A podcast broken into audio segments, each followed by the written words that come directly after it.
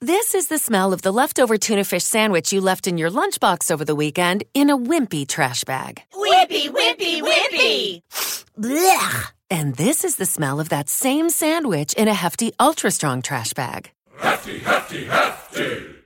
Ah, smell the difference? Hefty Ultra Strong has Arm & Hammer with continuous odor control, so no matter what's inside your trash, hmm, you can stay one step ahead of stinky. And for bigger jobs, try the superior strength of Hefty Large Black Bags. Moved from the Hollywood Walk of Fame yesterday, passing a resolution unanimously asking the Hollywood Chamber of Commerce to remove it.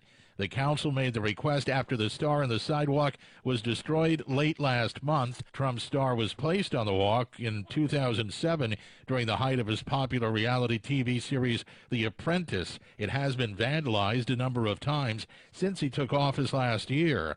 A spokesman for the Chamber of Commerce says they never remove a star once it's placed on that walk of fame. For USA Radio News, I'm Chris Barnes. A new study out from Pivotal Research found that Google and YouTube take up a combined 34% of our time online. Now, Facebook, I'm sure you're wondering, only takes up an average of 10% of your time online. This is USA Radio News.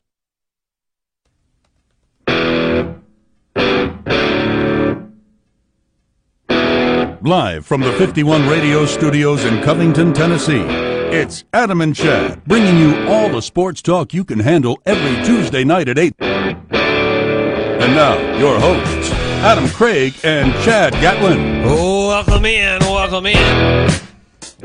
Adam and Chad, US 51 Country 93.5 FM, and the US 51 Country mobile app, Facebook Live.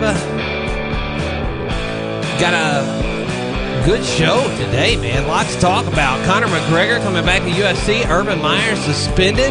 NASCAR chairman and CEO arrested for DWI. Lots of stuff happening on the precipice of football. Plus, we'll have our high school football predictions for the local area teams with Jeff Ireland. But first, we want to hear from you, the listener, the watcher, the viewer. Watcher?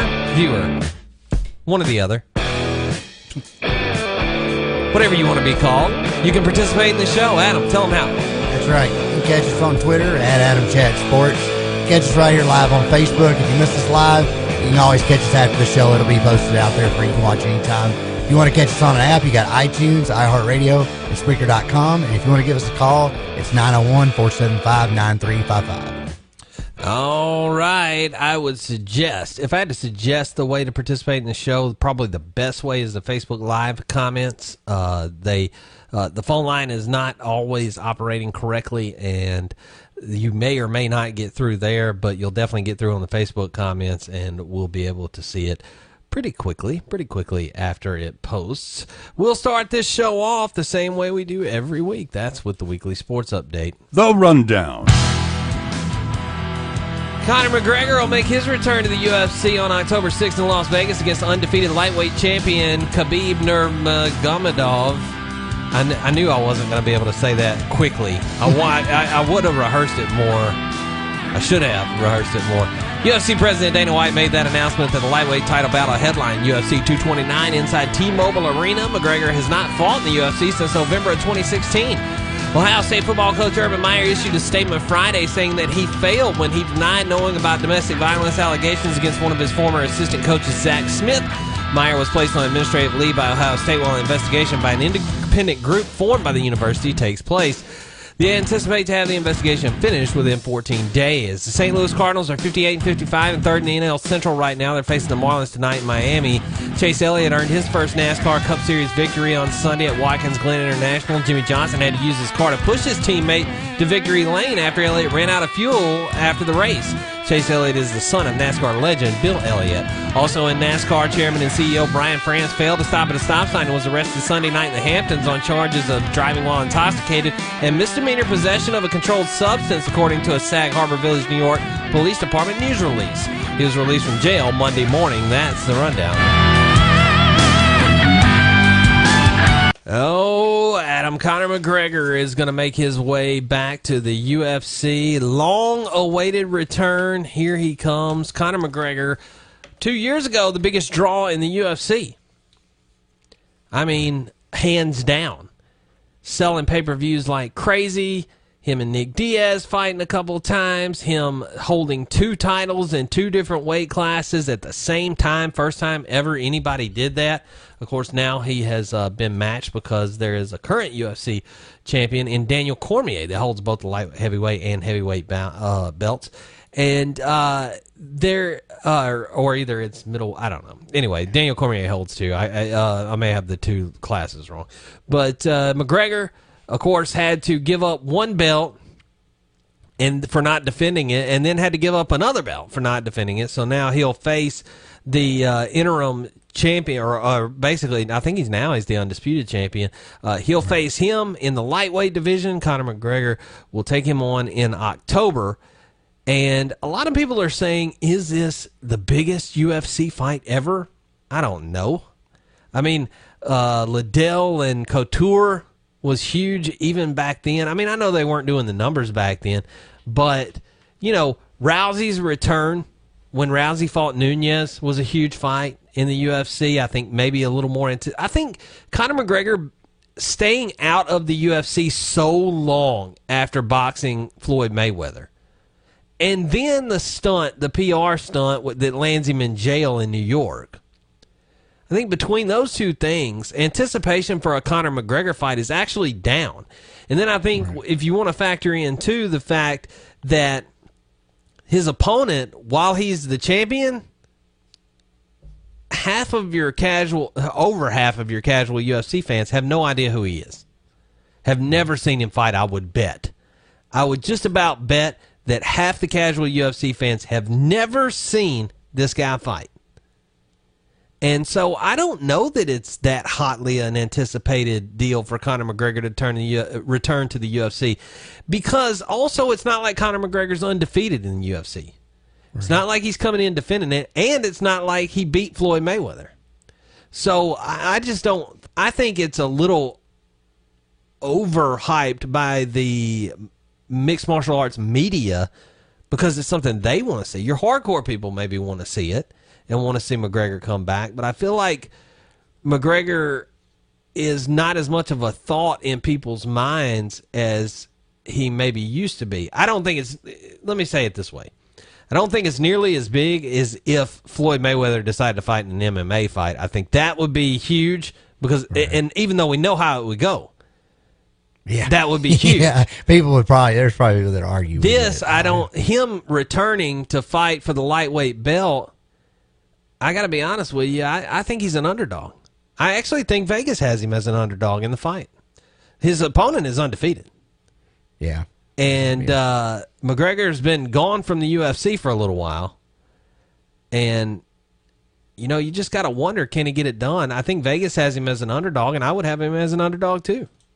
Yeah, I I'm not so sure. Like just because of the way he fights and things, I I have actually seen um, I can't. I ain't gonna try to say his name, but he's Nurmagomedov. Yeah, he's uh, he's a good fighter, and it's gonna McGregor's gonna have to be on his toes, but he always seems to be prepared. Now, I do believe this is a it's a big fight to the McGregor fans because there's a lot of your, like you said though, your casuals probably not so much, and like even to me, I mean, I watch him, but and I'm excited to see him fight again, but I'm not just overwhelmed like, oh man, this. Now, if he was coming back to fight Diaz again, I might watch it just because I'd be curious if he might actually finally beat him.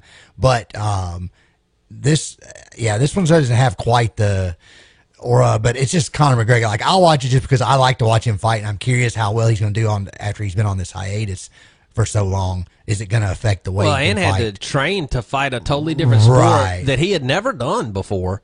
Yeah, and had to train to learn not to use his full skill set. I mean, I think you know a lot of it's like riding a bike, but I, don't know. I think it makes some difference. Yeah, and I, I don't. I agree with you with the whole thing. I, we know a certain network is pushing this to be this great big old fight because they want it to explode. Now, I think they'll do okay just because it's his first fight back, not not because this is just going to be an awesome fight. Now, this could turn out to be a good fight, but right now on paper, you're just like, okay, who's this other dude? And oh, McGregor's back. Okay, and that's kind of how you know the best thing of it for them. And I think that's how they're trying to bill it. It's like, oh, look, McGregor's back. Here he comes. Which, I mean, I get that. There's part of me that goes, okay, yeah, I'll probably watch it. Or not probably. I'm going to watch it just because he's coming back. And this is his first fight back. I want to see if he's got to shake the rust off or not. But Uh, but like you said, though, if it Mayweather was coming to fight a UFC, oh yeah, I want to see that because I, I, he, oh man, he just get destroyed. But I know some people would argue, oh yeah, no, get in that ring, it's a whole nother ball game when you've got to do now. If, unless he gets a good shot in on the first punch or something, knocks dude out, then maybe. But outside And of that, I he's can't in stress trouble in the ring. enough that it's first of all they'll say, well, you know, McGregor went ten rounds. One, uh, McGregor had to lessen his skill set, not broaden it, to get into boxing. Uh, he he had to learn how to operate within a, a smaller parameters rather than larger parameters. So there's a lot less to defend against in boxing because the guy can only punch you. And so, uh, not having to defend against kicks, I think, makes a big difference. And also, I don't know how many times I'll have to say this before people begin to get convinced. Floyd Mayweather allowed that fight to go 10 rounds. He basically said that. He could have taken him out from the fourth round on. He gave a longer fight because he felt like that fans didn't get much of a fight out of him when uh, he fought against De La Hoya. I mean, not De La Hoya, Pacquiao. Pacquiao. And uh, so that I think is Uh, people will eventually, I think, remember it as that. The more it fades, I don't think people will say, "Oh, he went ten rounds with with Mayweather." Mayweather let him go ten rounds. Just like if Mayweather came in the UFC and went three rounds with McGregor, totally would be because McGregor chose to let him do that. Yeah, I, well, I don't know if I, I don't think you're ever going to convince people that are hardcore MMA, especially McGregor fans. I know if I was like a hardcore, I'd say, yeah, no, I'm not going to ever believe that. But that's just, yeah, I said. I think you got people that are on the fence. Yeah, they might swing one because we they say that we really don't know for sure. Now I believe it only because I know how they try to drag the fight out for a money reason. They want it to be a show, and I kind of know how they pull that kind of stuff. But we're involved in sports heavily, so. But Pete, you're just average casual. Uh, watch uh, sports fan. I'm not even saying the guy didn't do well. I'm just Right. saying that, you know, look, it's his first ever professional boxing match and he gets to fight the undefeated champion. Well, I think I mean, some of that is. and you think you think about that he money there. legitimately lasted 10 rounds? I mean, Yeah. there look, it, it's uh I'm not saying he didn't do it. He did better than I thought he would.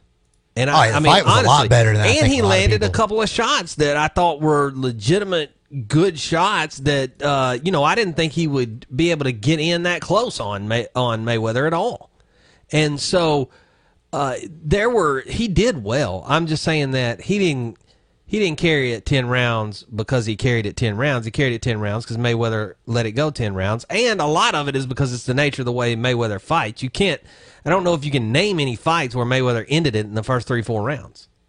Yeah, he's kind of a drag it out till they get tired kind of thing and wait for that shot to open up. And I mean, that's okay. That's one of the reasons I didn't like Mayweather as a fighter, and I never really cared. It was even not though- that fun to watch. Right. I mean, I don't. he- li- I never, and I've never cared for his attitude. Very defensive fighter. But he, uh, but I understand his technique and why he did what he did, and I was afraid of that with McGregor. And there was that part of me that hoped that McGregor would slip one in there on him, knock him out, just to kind of humble him a little bit. But I, knew that was a little far fetched. But it turned out to be a better. I mean, we watched it. I thought it was it was entertaining. It was fun. It was worth it to see. And uh, I think it would be funny if Mayweather did jump into the octagon with him. But I know if he's smart, he won't do that. No amount of money is going to be worth that kind of. Uh, butt whooping that he'd probably take because somebody say, "Oh, he'll fight." Yeah, he, he might now. He could have to catch him real quick before because the first thing McGregor would do, or any fighter, is going to take him down to the ground because they know he's a boxer, and I know gonna- amount of training is going to work. saying. They're gonna submit Mayweather's not going to be able to I'm not train well enough to do That's another fighting. difference between boxing and MMA is uh, uh, see the you can't knock somebody out at will. I, I mean, almost nobody can just decide when they knock somebody out. Now uh, you can get a stoppage call for in boxing, but you can't just up and decide, "Hey, I'm not going to knock him out until now." You know, it, it's you can decide you're not going to hit him hard until a certain point, but you can't decide when you're going to knock somebody out. And for that reason, in MMA, you can't either. And so, if it was stand up fighting only, yeah, somebody like Mayweather might could last a while just because, you know, you can't. I mean, if he can take a beating, we saw that with CM Punk. If you can take a beating, you can last. Well- but you have to be able to avoid submissions also, and I think it would be over in minutes. In in a couple of minutes, I think you'd have Mayweather on the ground and submitted. Well, it go and it goes back to a good example of it of what you're talking about too is uh, situation with Holly Holm and Ronda Rousey. She was a, she's obviously a striker, and Holly that's just kind of Holly's game or that's her strong suit. Now she is trained a little bit to do ground, but that wasn't really her thing. I mean, she's so tall and I well, she's a, a devastating striker, and then now you go and she gets in a fight with uh, Miesha Tate and she loses because she can't and she's one of the best fighters in the world and still loses to a ground. So you can imagine what Mayweather would have, you know, coming in there having no prior ground game. Right, So yeah. it's just that that kind of effect. But anyway, Conor. McGregor in October going to be fighting for the lightweight title. Should be interesting anyway. And uh, like you said, Conor McGregor's a fun fighter to watch. So regardless, fun either way. I don't think it's the most anticipated event in UFC history. I do think it'll be fun uh, to watch. We got Jeff Ireland coming up next. We'll make our local high school football predictions on Adam and Chad on US 51 Country 93.5 FM and the US 51 Country mobile app.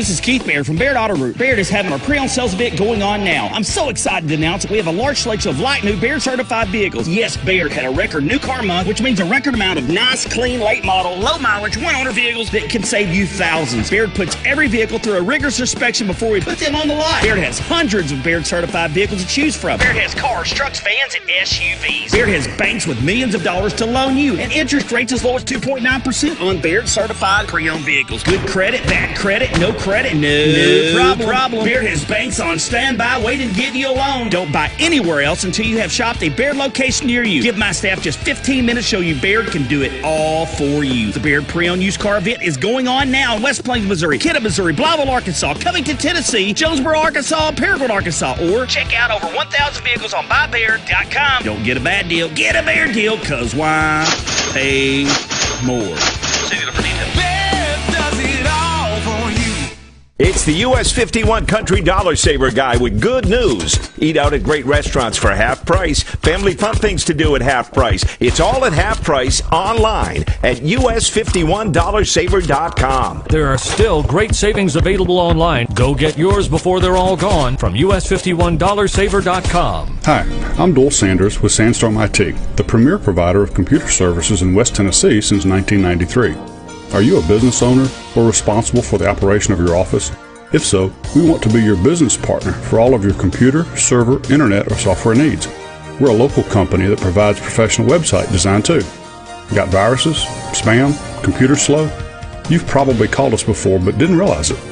Formerly known as TCPC, we've changed our name and now offer a complete range of services including cloud backup, disaster recovery, email hosting, phone systems, and everything else related to the technology needs of operating your business. Don't know what you need? We can help there too, with one of our free assessments to help you decide what best meets your needs. We will help you find and implement the right products and solutions, and then we're always here to support you, just a phone call or email away.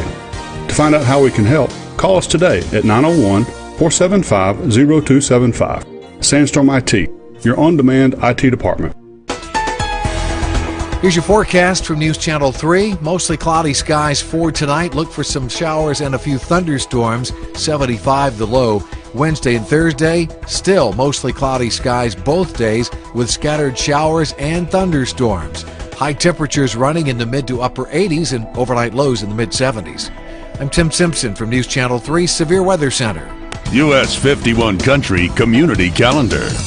If your church, civic group, or nonprofit organization has an event coming up or important information that you would like to share on the community calendar, we'd love to hear from you. Send the details to Public Service Director in care of US 51 Country, 101 WKBL Drive, Covington, Tennessee 38019, or visit the website us51country.com and click on Calendar to post your information. Being treated like family is one of the best ways to show someone you care, and that's a top priority at Munford Pharmacy. At Munford Pharmacy, we keep it simple.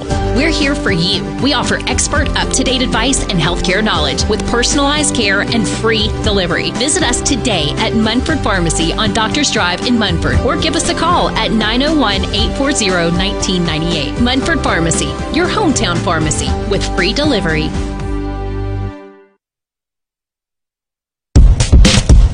Welcome back to Adam and Chad on US 51 Country 93.5 FM. It's going to be fun on the bun. Welcome back, Adam and Chad, joined by our good friend, the sports editor at the Leader and the Collierville Herald. It's Jeff Ireland. Jeff, thanks for joining us on this Tuesday to give high school football predictions. We got the Jamboree coming up uh, on this Friday night at Dyersburg. Uh, we have the football Jamboree. I assume you'll be headed to that.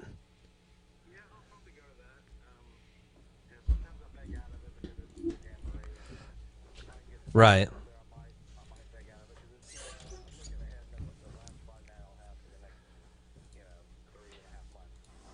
And and then and then will you be in studio next week for the big Adam and Chad High School Football Preview Show where we'll have all the coaches from Brighton, Covington, Munford, Tipton, Rosemark and players as well in from all of those schools. We'll have our big trivia challenge, and uh, hopefully, we'll have you in studio. Will you be able to make it?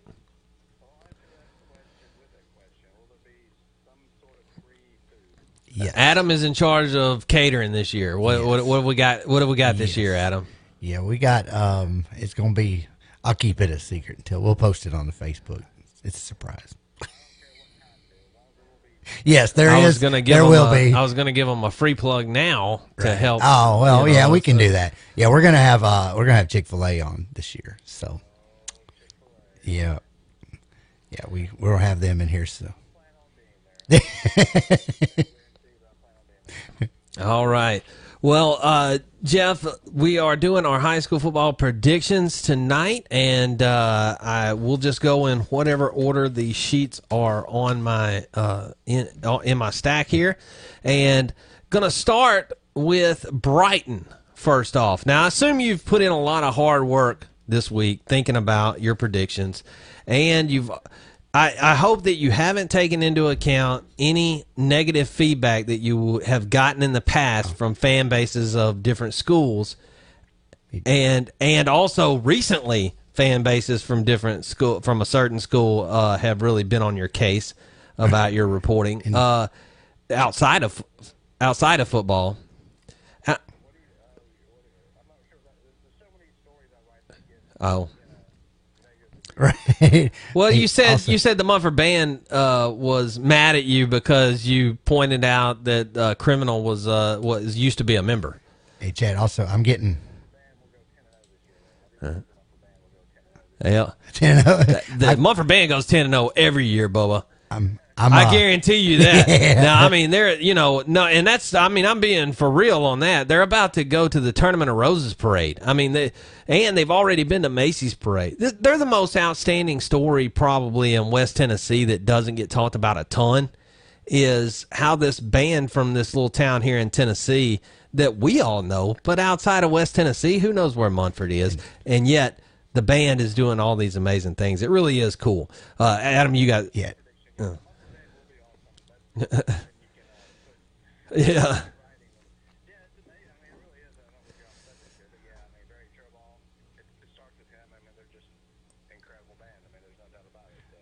And I'm getting.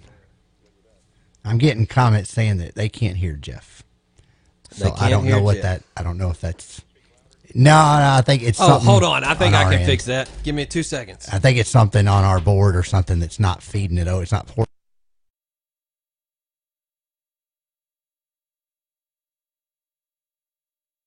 A little delay with some of it there, so I'm thinking that's what's Speak, Jeff. going on.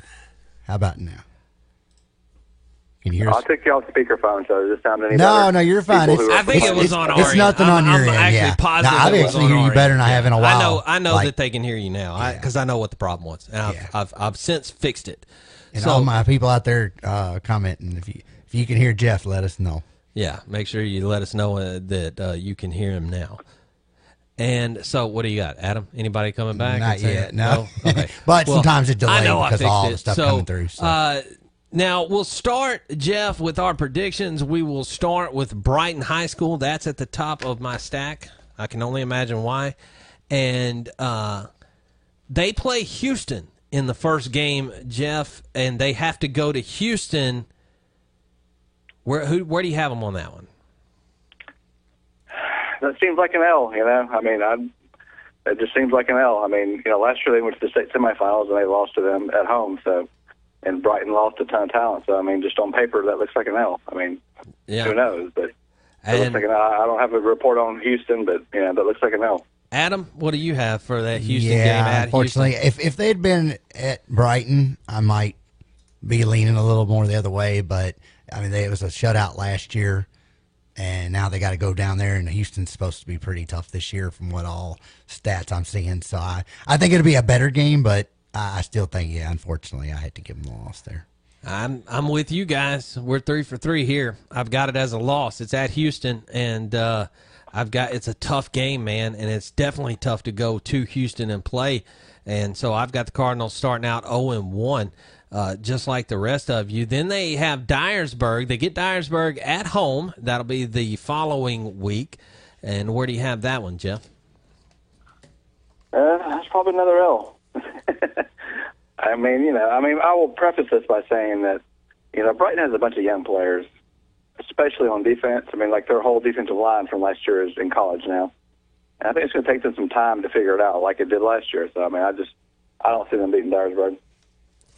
I uh, actually, it's funny. Oh well, I'll let Adam do his first. I'm, I'm going out of order here. Go ahead, Adam. Oh, I actually, um, because it was, it was a 37-26 loss last year, but they've got them at home this time, and on paper, I, I it doesn't look good. But I'm going to go with this is where their season changes. I think they surprise Dyersburg and end up narrowly defeating them at home because they're only because I think because of home field advantage. I think they they pull it out and uh, like maybe like a last Well, minute touchdown type situation. I so. originally, I originally, when I first marked this down, I had it as an L. And I mean, I'll go on and say I actually had uh, Brighton starting the season one and three. And then I don't know if it's the Dyersburg game. I got to looking at it. It's at home. Um, like Adam last year, you know, was in a reasonable distance, and uh, and they get this one at home. And I started thinking, well, we have seen Brighton's quarterback, so it's not a totally uh, unfamiliar situation uh, with them. And I, uh, I, I think also I'm maybe a little afraid that even though I'm an adult who's almost 40 years old, that Coach Jacobs could still give me licks. And I'm so I'm a little I'm a little afraid maybe of Coach Jacobs from when he comes in here next week. So I changed my L to a W, and I have him with the W over Dyersburg now. Just so you know, Adam, actually, coaches love it when you say they're going to lose. So they actually like you more when you say they're going to lose. well, uh, I changed the L to a W, but I originally had it as an L, and I, I, this is the only game I changed in my predictions for Brighton. Uh, I originally had this one as an L. I changed it to a W. Uh, they got Bolton the next week. Uh, Jeff, where you at on Bolton? Uh, that's a W, no doubt. Bolton. Wait a minute. Do you have Bolton listeners out there? Uh, we Yeah, probably do. yeah, we yeah. do. Yeah. Okay, then let me. Uh, Bolton is a young team building toward the future. uh, yeah, Brighton will win that game for sure. Uh, yeah, I've got Adam's got that as a W, and I got that as a W as well. Uh, and uh, then of course they've got Covington the next week. They'll they get Covington at home too, but I'm sorry, man. Covington returns almost everybody, and it, it's I, and I, here I am about to give my prediction again before I've gone to everybody else. I'm sorry. I'm doing these Jeff- things out of order. Jeff, you can go- go ahead. you go first. What do you think, Covington? Yeah, I, I think that's a Covington win there, so that's an L for Brighton. Yeah, and I, I'm I'm with you. I think just because, like you said, on paper, Brighton lost too much. Covington still got everything coming back. You know, and it's and last year, I think it'll be similar to last year. Yeah. Okay. So I've got Covington as a, I already said. I, I've got it as an L too. Uh, Covington, man, they've got everything, and uh, they just, I, they're just really strong. And I don't think uh, Brighton will be able to overcome them. Not to say it wouldn't be a decent game, but I think because I do think that the depth of the talent pool at Brighton is probably a little deeper than it is at Covington. But as far as having played together and being ready, and the fact that Brighton may be coming in at one and two at this. I mean, at two, uh, one and two at this point, uh, or uh, two and one, but with a humbling loss to Houston.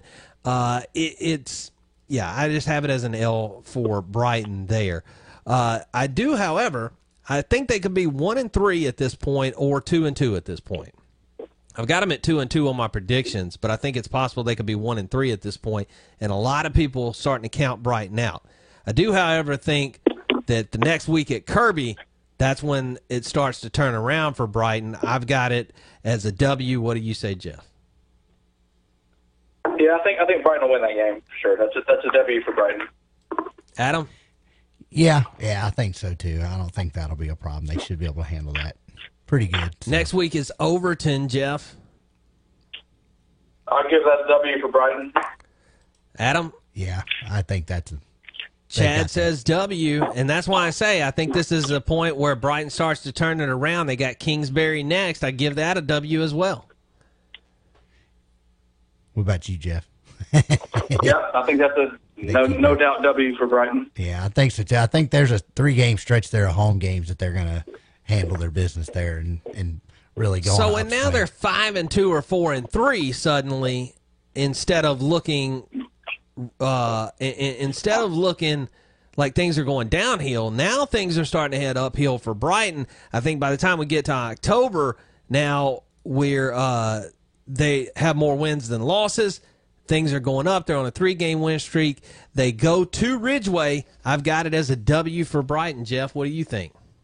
Mm, uh, that's a tough one. I'll give him a W on that. All right, Adam, are you writing down Jeff's picks? Because he's we got to make sure he's uh Hold him to him, yeah. Hold him to him. I'll yeah. say eight to two. Right. Yeah, I'll have to write them down. I, I can remember them back. Okay. All right, and uh, then Southwind uh, comes to uh, no, they go to Southwind as well. Uh, Jeff, I've got it as a uh, I've got it as a win for Brighton too. I think they've got momentum at this point. Yeah, I think I'll go with Brighton then too. I think at that point they'll be figuring some things out. So yeah, I'll go with Brighton there. See, I, I'm not sure I agree with that one. I think they Uh-oh. got momentum in the last one. I think it helps them, but I think the Southwind's looking pretty stout coming in, and they beat them. You know, they handled them pretty roughly in the uh, playoff. So I'm I'm not sure, but hopefully they can avenge. They can use that as uh, fuel to avenge that loss. But I feel like that might be where it kind of they might trip up. I think it, I'm a I'm 50-50 on it. Like I don't feel strongly that they'll, but it just the the way Southwind's looking.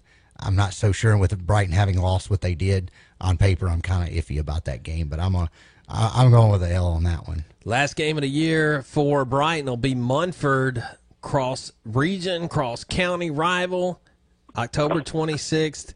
It will be at Munford. I've got it as a W. I've got Brighton riding a six game win streak into the playoffs and finishing at 8 and 2 with a win over Munford. Jeff? Wow, eight and two. Yeah, you know. Let me just say these predictions are just you know pretty much journalism journalists talking out of their you know what, but you know I'll go with, I'll go with Munford on this. They kind of do. They kind of do. So I'll go with Munford on that one. So that'll be the loss for Brighton. Okay, so that that would put him at seven and three. No, I think Jeff, that's six Jeff has them at 6 and 4. Six and That's what I wanted. That's what I thought they would be. I thought That's six and four or five and five is where I see Brighton being. Yeah, that's what it was. I was. yeah, six and four. Yeah, I was. 'cause I was thinking back which one you had said. I was trying Yeah. to make sure I had mine. Adam, with yours. I wrote mine. Your final prediction. I th- I think they take care of Munford. I think they they bounce back from the Southwind loss, and I think they they end up winning that game. But I've got them. I actually agree with Jeff. I got them six and four. Different game losses, but I st- I also have them at six and four. But mine, I got some different wins and losses than he does. But I'm kind of in the same ballpark. Uh, how did you? I thought I've got you at seven and three with the predictions you've thrown out there. Or did you? are you the one that you gave him Ridgeway as a loss? Yeah. And Jeff? No, had, no, I- oh, you gave him he- Southwind, as a Southwind, loss. Yeah. Southwind. Okay. Sorry. Okay. All right. Jeff's got him at six and four. Adam's got him at six and four. I've got him at eight and two. I think seven and three is possible. Uh, because I I, the Dyersburg game, I think I've got as a toss up, but uh, I, I I've got him at eight and two. My alma mater, Brighton High School. Like I said, now part of it might be because we all have to face these coaches next week. But Jeff says they like it when you say they're going to lose. So They do definitely. They don't want you predicting they're going to win a state title or coaches love to, you know bulletin board material. So and so said you aren't going to do anything. They love that stuff. That's that's what they enjoy. the next team might really not like me then because uh, I've got them winning a lot of games. We'll go to Covington now. Covington faces Munford first game of the year. Covington gets that game at home. It should be a close game. It it has been for the last I don't know how many years. It's come down to one score for gosh I couldn't tell you how many years, and uh, I've got Covington winning this one against Munford on uh, home field advantage, and uh, and honestly, Munford lost a lot. Covington lost almost nothing, and uh, so I've got uh, I've got Covington winning this one over Munford. Jeff, what do you think? Yeah, I like Covington in that one.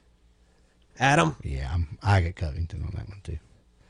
All right, no, uh, all right, and uh, there was not a lot of discussion. No. but that's okay. We're we're we're, we're close on time, so we're all right. Uh, First Assembly Christian next, no doubt. W for Covington. Jeff, Yeah, I like Covington in that one.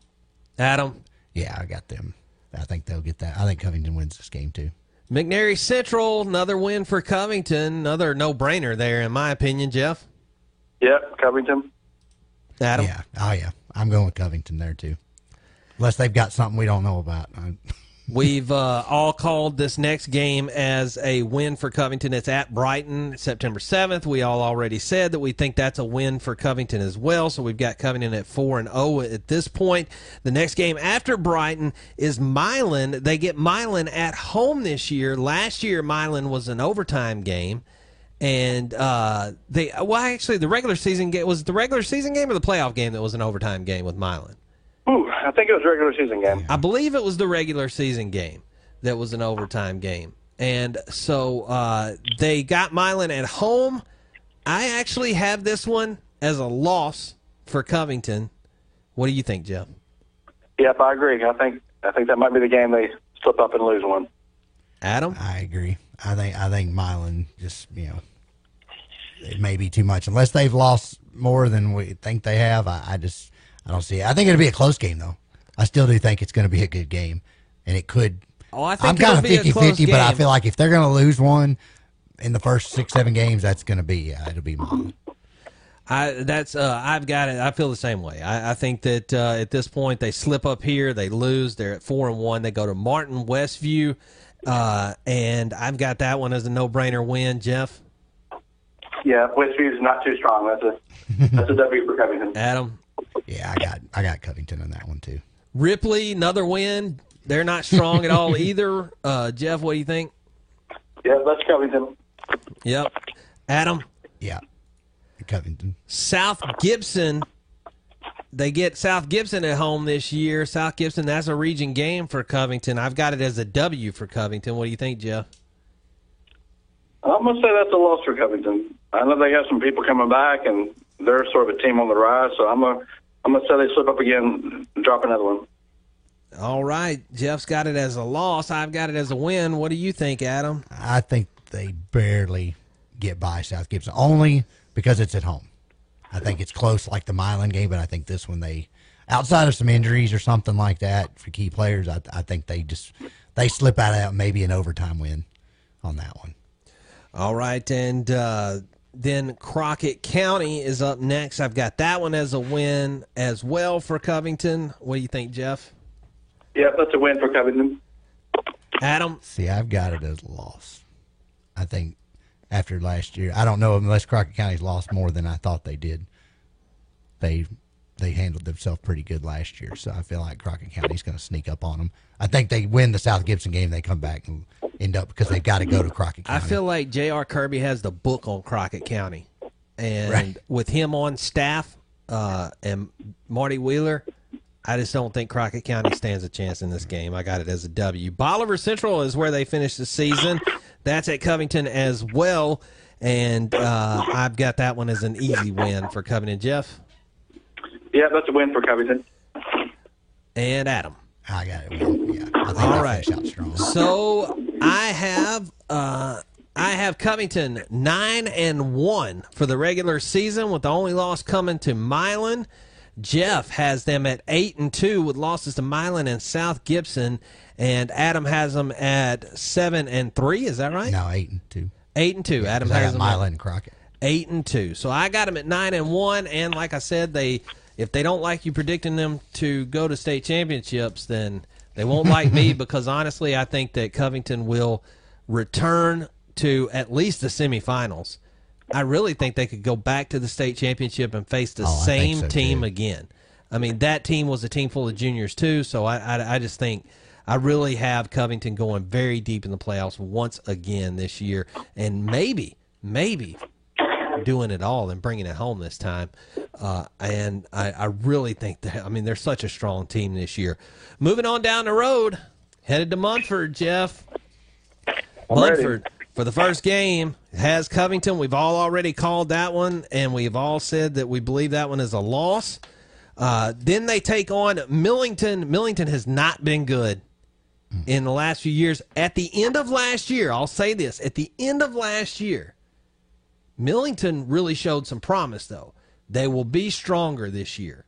Mark my words, they'll be stronger. Tommy Clifton went from an awkward quarterback who was asked to start with a not very good team to really having it under control by the end of the season. And now, with that year under his belt, I think we'll see him get better. So Millington will be better this year. I don't think they're good enough to beat Munford, though. So I have it as a win for Munford over Millington. Jeff, what do you think? Yep, I'll go with Munford there. And Adam? Ah, me too. I go with a win. Win for Munford. All right. And then Munford goes to Overton. I've got that one as a win for the Cougars as well. Jeff? Yep, that's Munford. And Adam. Yeah, I go with Munford. I think All they win right. that game.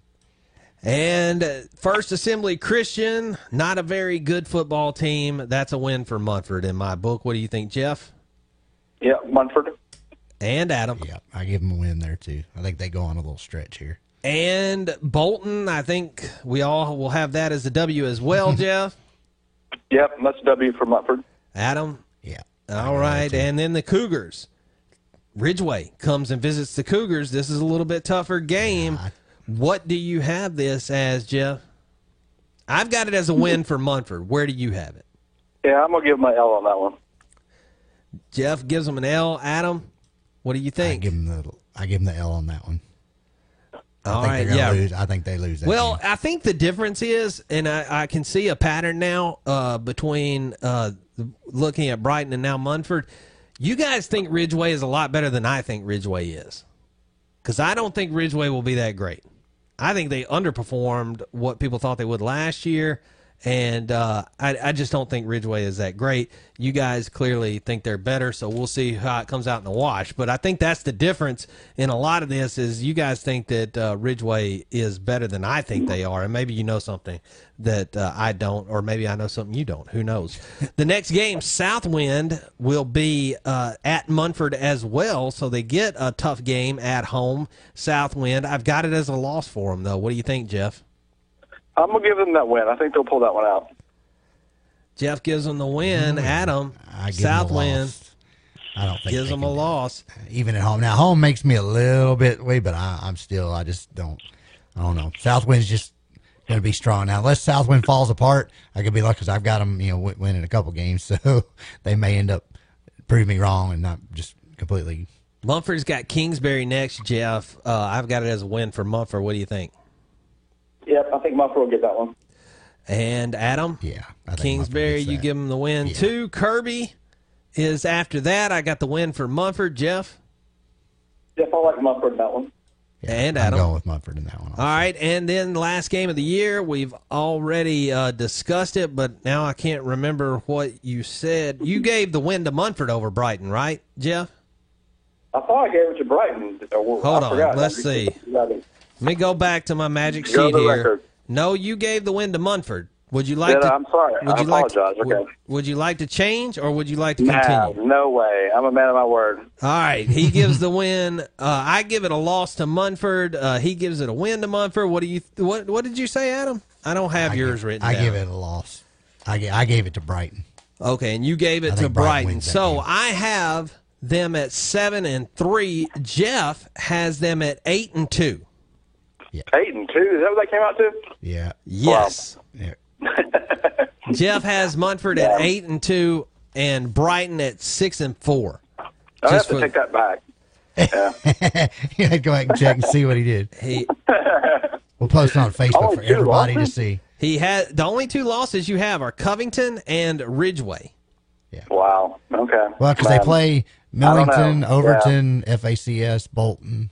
Yeah, I'm gonna have to take that back if if that's legally possible. They'll probably drop whoever I thought they were going to be. Was it Ridgeway or Southwind? Who did I predict? they would be? Southwind. You, You said they would beat picked- Southwind. You said they'd beat Southwind. Yeah, I don't. And I don't see Munford going eight and two. I So he think agrees seven with and me three. on that so- one then. All right, so Yeah, he's going to give him another L, put him at seven and three. He's Yeah, going to make got him him a loss to. Southwind, and Adam's Yeah. got him at six and four. So Adam has steps backwards for Brighton and Munford. Uh, and you both have Covington at eight and two, and I have Covington at nine and one.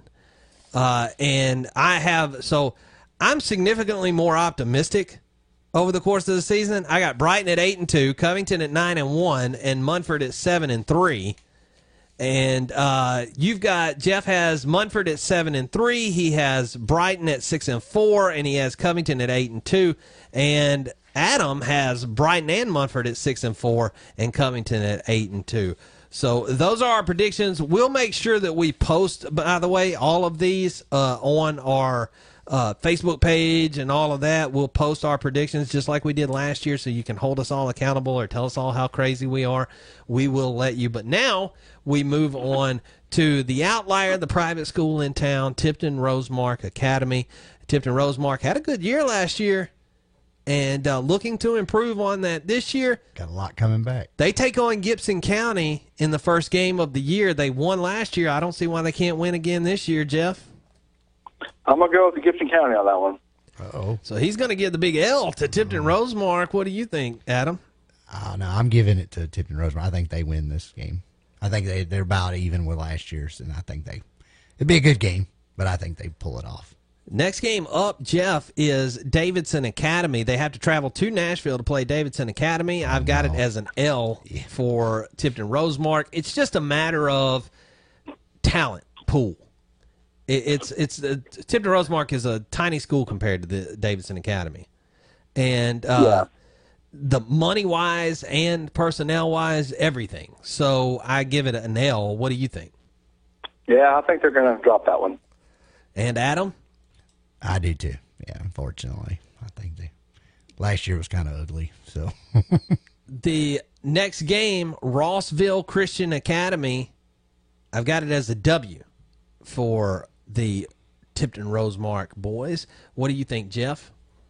Where is that game being played? It's at Do Ross. that? It's at Ross. It'll be at Ross. Okay. Yeah, I think Rosemark will win that one. Adam, what do you think? I think Rosemark gets that one now.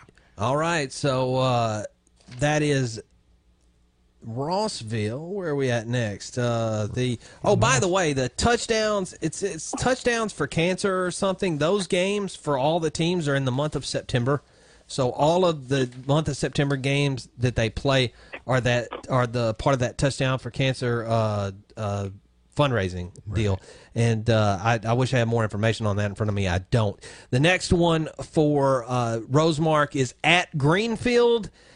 I hate to say it, but I got to give a loss to that one to Tipton Rosemark at Greenfield. Jeff, what do you think? Oh, you know, I've scouted Greenfield extensively. You know, this is Rosemark's a tough one because I don't know much about these teams.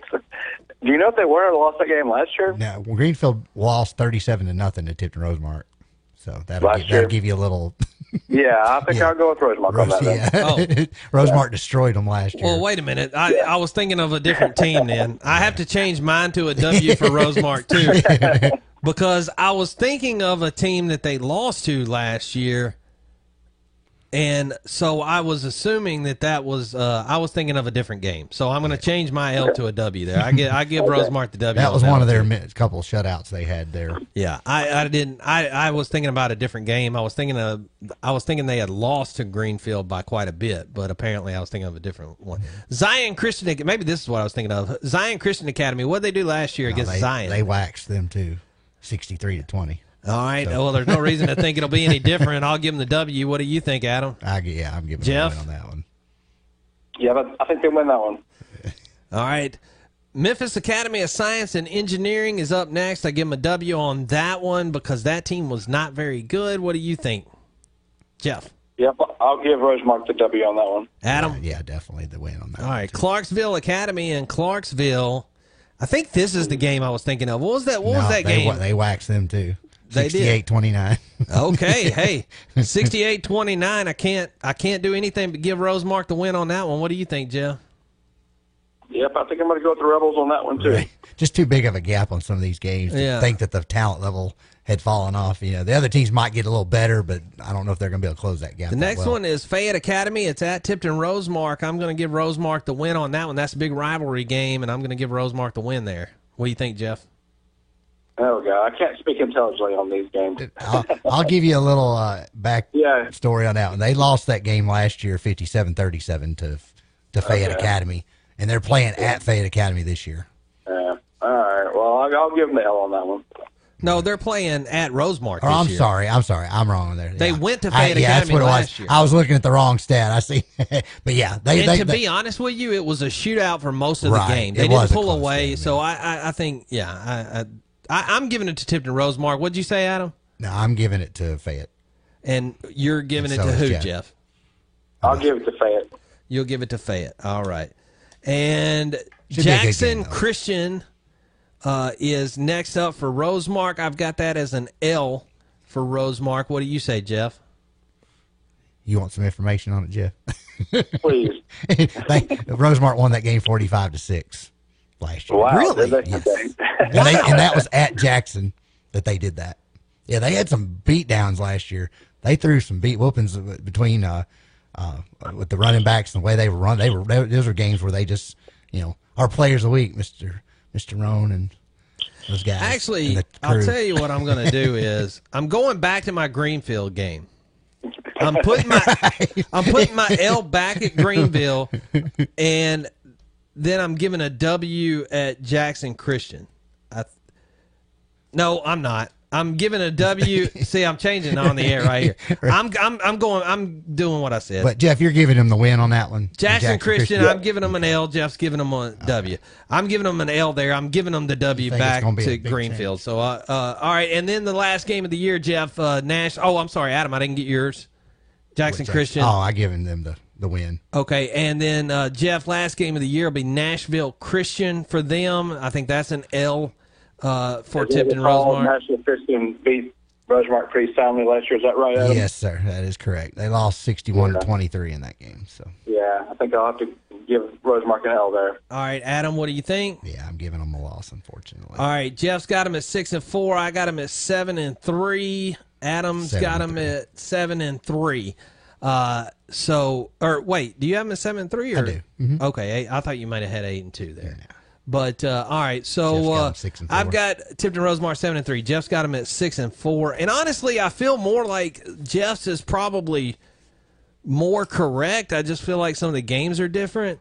And uh, Well, they went seven and four last year. I honestly And think the was that almost the same. um, there's another loss in there somewhere that I'm somehow looking over. But uh, but I mean, I think that Rosemark still does great, and they make the playoffs and get a playoff win because uh, things are lined up better for private schools now than they have been in the past. And uh, we talked about this a lot last year, but with the realignment of the way the private schools are district or what do you call it divided, I think it's a much better situation for them. Uh, and so it, it's very favorable for Rosemark to do some great things this year, I think. And uh, It you know- I mean, it was the same way last year. I mean, they're before last year they were grouped in with like USJ and St. George's, which is kind of unfair. So you're right. It's a more level playing ground now. But you know, last year they got beat in the playoffs too. So I don't know. It's it's it's it's kind of hard to say because who knows what's going on in these private schools in Middle Tennessee. You know. Right. If you So, yeah, if you move uh, the two yeah. Nashville, well, actually, I don't know. Clarksville would kind of be close enough, but you move the Nashville teams from their schedule plus the playoffs. They're they've only had they only had two losses total. So, eh, you know, it's kind of it seems like that seems to be their Achilles heel is the Nashville area teams, and it's anything kind of within this West Tennessee, they seem to handle themselves pretty well. It's when they get up there around those Yeah. larger private I bet. It, I bet if you could give like a, one of our coaches a some truth serum, they could predict the record almost hundred percent right. they know. They know. I mean, you know, upsets notwithstanding, they know what's what what the deal is. Um, you know, but it is just fun to it's fun to pick though. Oh yeah, definitely. So you, we'll go back. You got so you got two of the teams going six and four, two going eight and two. So, um, Covington, Right. Munford eight and two, and then Brighton and Tipton Rose Market six and four. Yeah. So we'll make sure to There's just no telling. I mean, Brighton and Munford have a bunch of huge question marks. Basically, I'm just leaning on the idea that both of them, the coaches, know what they're doing and can develop players. But I mean, both of those teams have a lot of really big question marks going in. I mean, a lot of new players, and well, you know, using, using history as your guide, they're going to figure it out, which I think they probably will. But you know, on paper, I don't know. You could argue that both of them are going to have losing records this year, really. You know, so we'll, we'll, we'll I just don't think, and I'll I'll push back just a little bit on that on Brighton, and I, we're running out of time, so I can't push back too hard. But uh, I think on Brighton, and and maybe there's some bias involved here, but I think as far as Brighton is concerned, uh, there is a little. Oh, there we go. I was wondering why the music wasn't playing. I think that because the most important position has game experience and they had depth in the backfield last year, so it's not like even though they're losing starters, it's not like they're losing a ton of depth in the run game. And so, I, I mean, I just think that the quarterback's not quite as dynamic as uh, as Malik Jackson was. No, oh, not quite as probably. He's probably not even close as far as able to run the ball. But I don't think I don't see him taking a huge step back. I think it looks ugly, No. ugly early, and then they finish out the season strong. Yeah, the quarterback is good. I'm just worried about their defense. Their defense, to be honest, was not very good last year, and they lost like everybody.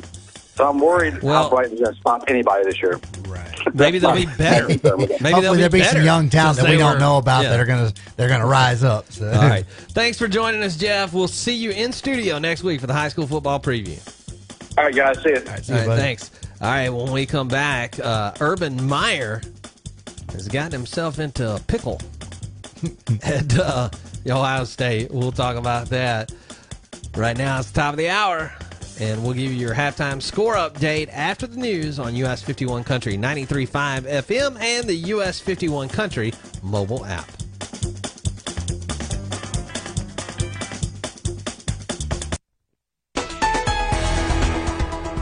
Here's your forecast from News Channel 3. Mostly cloudy skies for tonight. Look for some showers and a few thunderstorms. 75 the low. Wednesday and Thursday, still mostly cloudy skies both days with scattered showers and thunderstorms. High temperatures running in the mid to upper 80s and overnight lows in the mid 70s.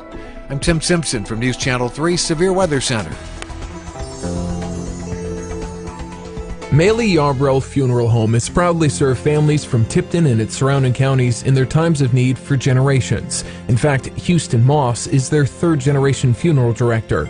Like his uncle and grandfather before him, Houston will explain all the different options available to your family. Whether you're planning an unexpected funeral or pre planning your own, trust Maley Yarbrough Funeral Home to make the process as easy as possible.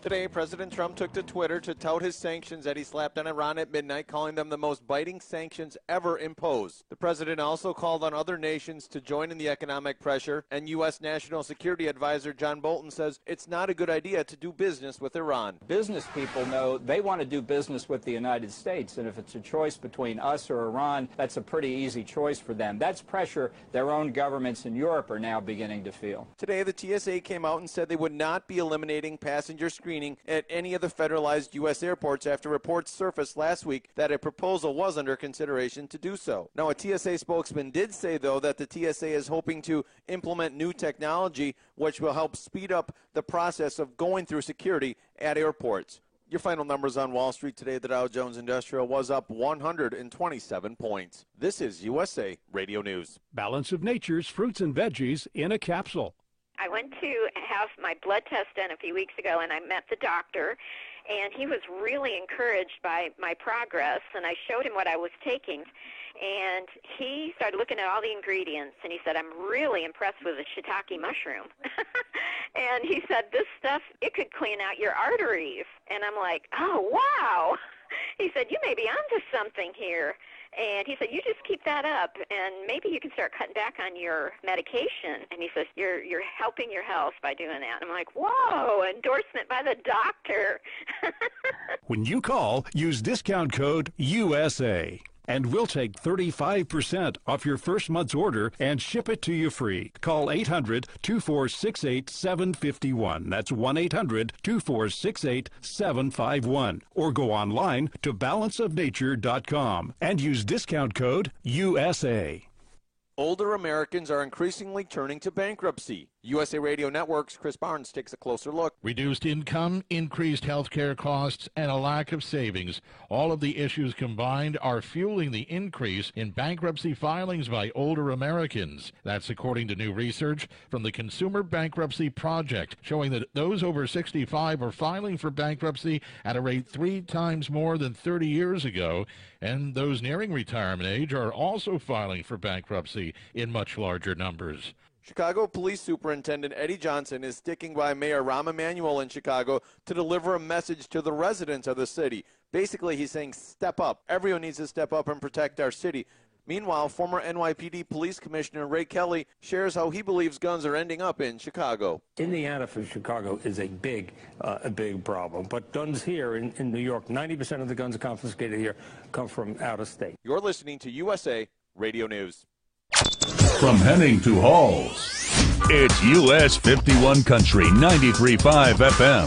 WKBQ. Covington. It's time for you to get geared up for the hunting season. And the best place to do that is at the Mid South Hunting and Fishing Extravaganza, August 10th through the 12th at the Agri Center. Massive blowout deals with all the top brands camo, duck boats, outfitters, game calls, tackle. Book your next hunting adventure and come see a huge lineup of campers and RVs. Enter the Big Buck Contest, hosted by the UT Martin Wildlife Society. Kids come fish in the live trout pond. Enter the duck calling competition, sponsored by Banded Waterfowl. Taxidermy competition, hosted by Shelby Forest Taxidermy. Register to win a three-day hunting trip from Trophy Club Outfitters. It's the Mid-South Hunting and Fishing Extravaganza, August 10th through the 12th at the Agri Center, Memphis. So make the best of your hunting season by heading to the Mid-South Hunting and Fishing Extravaganza, August 10th through the 12th at the Agri Center. For more info, visit memphisHuntShow.com. See you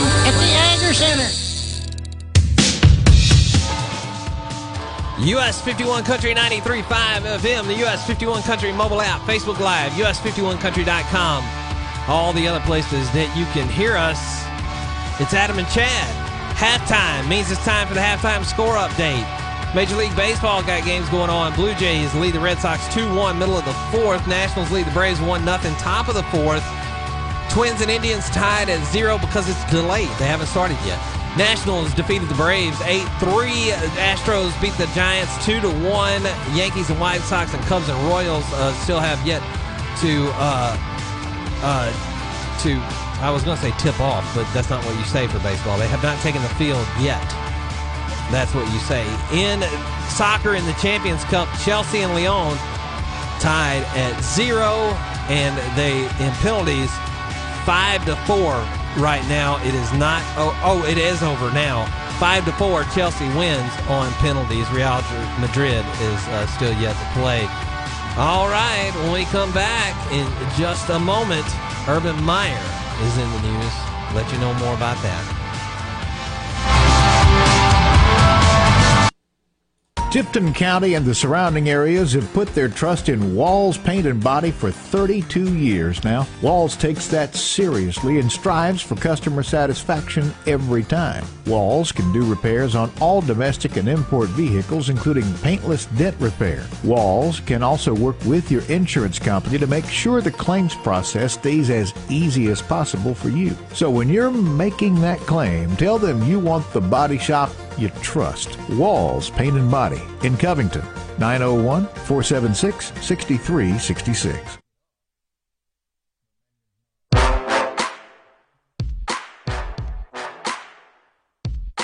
Welcome back to Adam and Chad on US 51 Country 93.5 FM. Some people are dumb.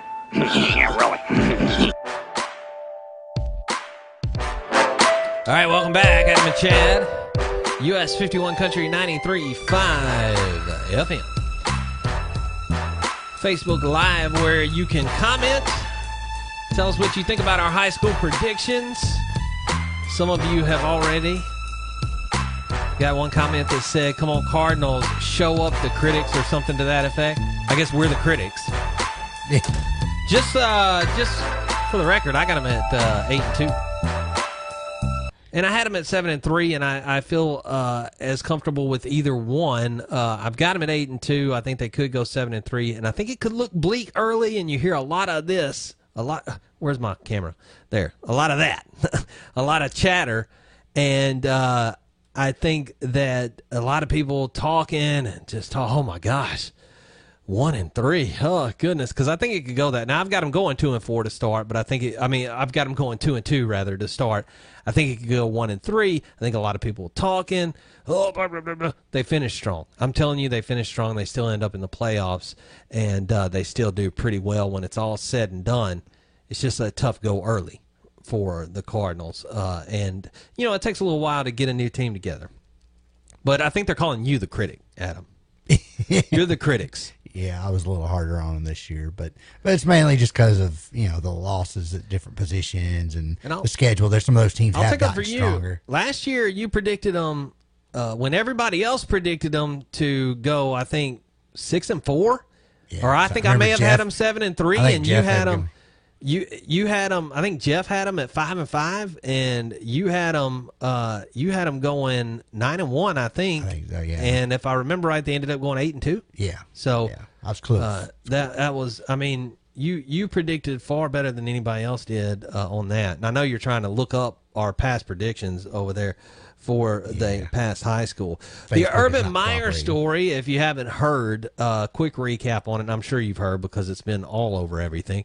Um, Urban Meyer is in trouble because a member of his staff abused his wife. Now, what does that have to do with Urban Meyer? It's a little more complicated, but there is a member of Urban Meyer's staff, Zach Smith. Apparently, in 2009, he had an incident when he was coaching under Urban Meyer at the University of Florida. There was an incident in which uh, he abused his wife. He was arrested for that incident.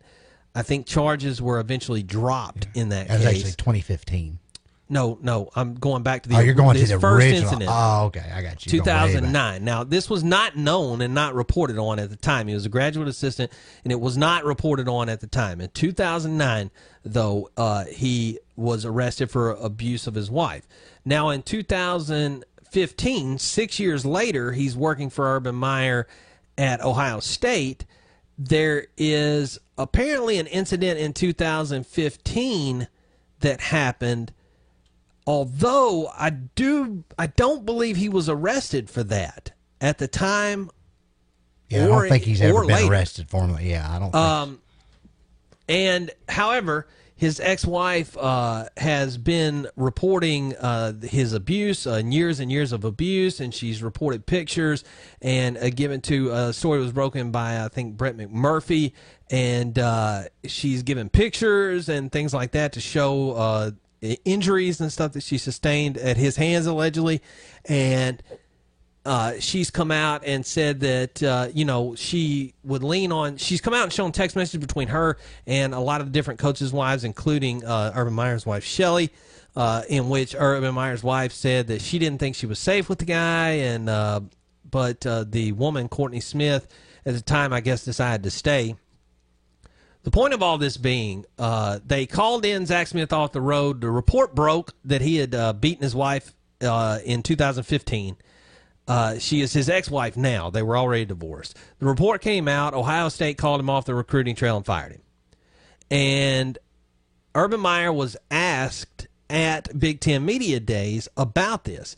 So a reporter asked Urban Meyer at Big Ten Media Days, "What about Zach Smith and uh, this incident?" And Urban Meyer basically said, "I knew about it in 2009, this 2015 thing, I just got a text about last night, and I don't know who would make up that kind of story. So he basically insinuated, in most people's mind, that the story was made up uh, for 2015, that he had never heard a word about 2015.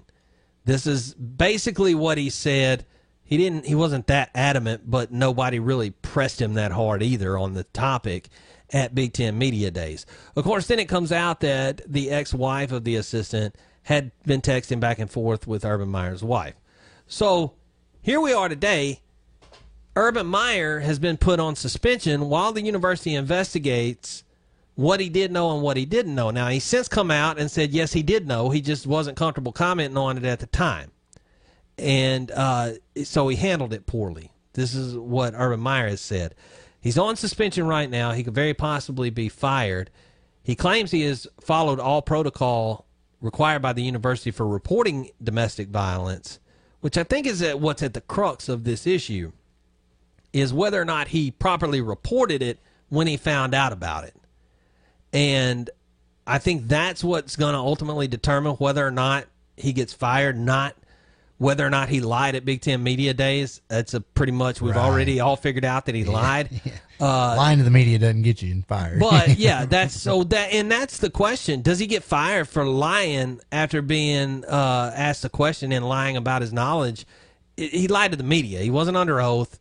And so the question becomes uh, is that a fireable offense if he followed all reporting protocols for this? And there are reporting protocols if you think a staff member is abusing their spouse. They actually have it written in Urban Meyer's contract. And it says that the person doesn't even have to be arrested for Just has to be an allegation. to be basically guilty in the mind of the university. So uh, the, it is in Urban Meyer's contract. Did he do right or wrong? I know a lot of people have a lot of strong opinions on this.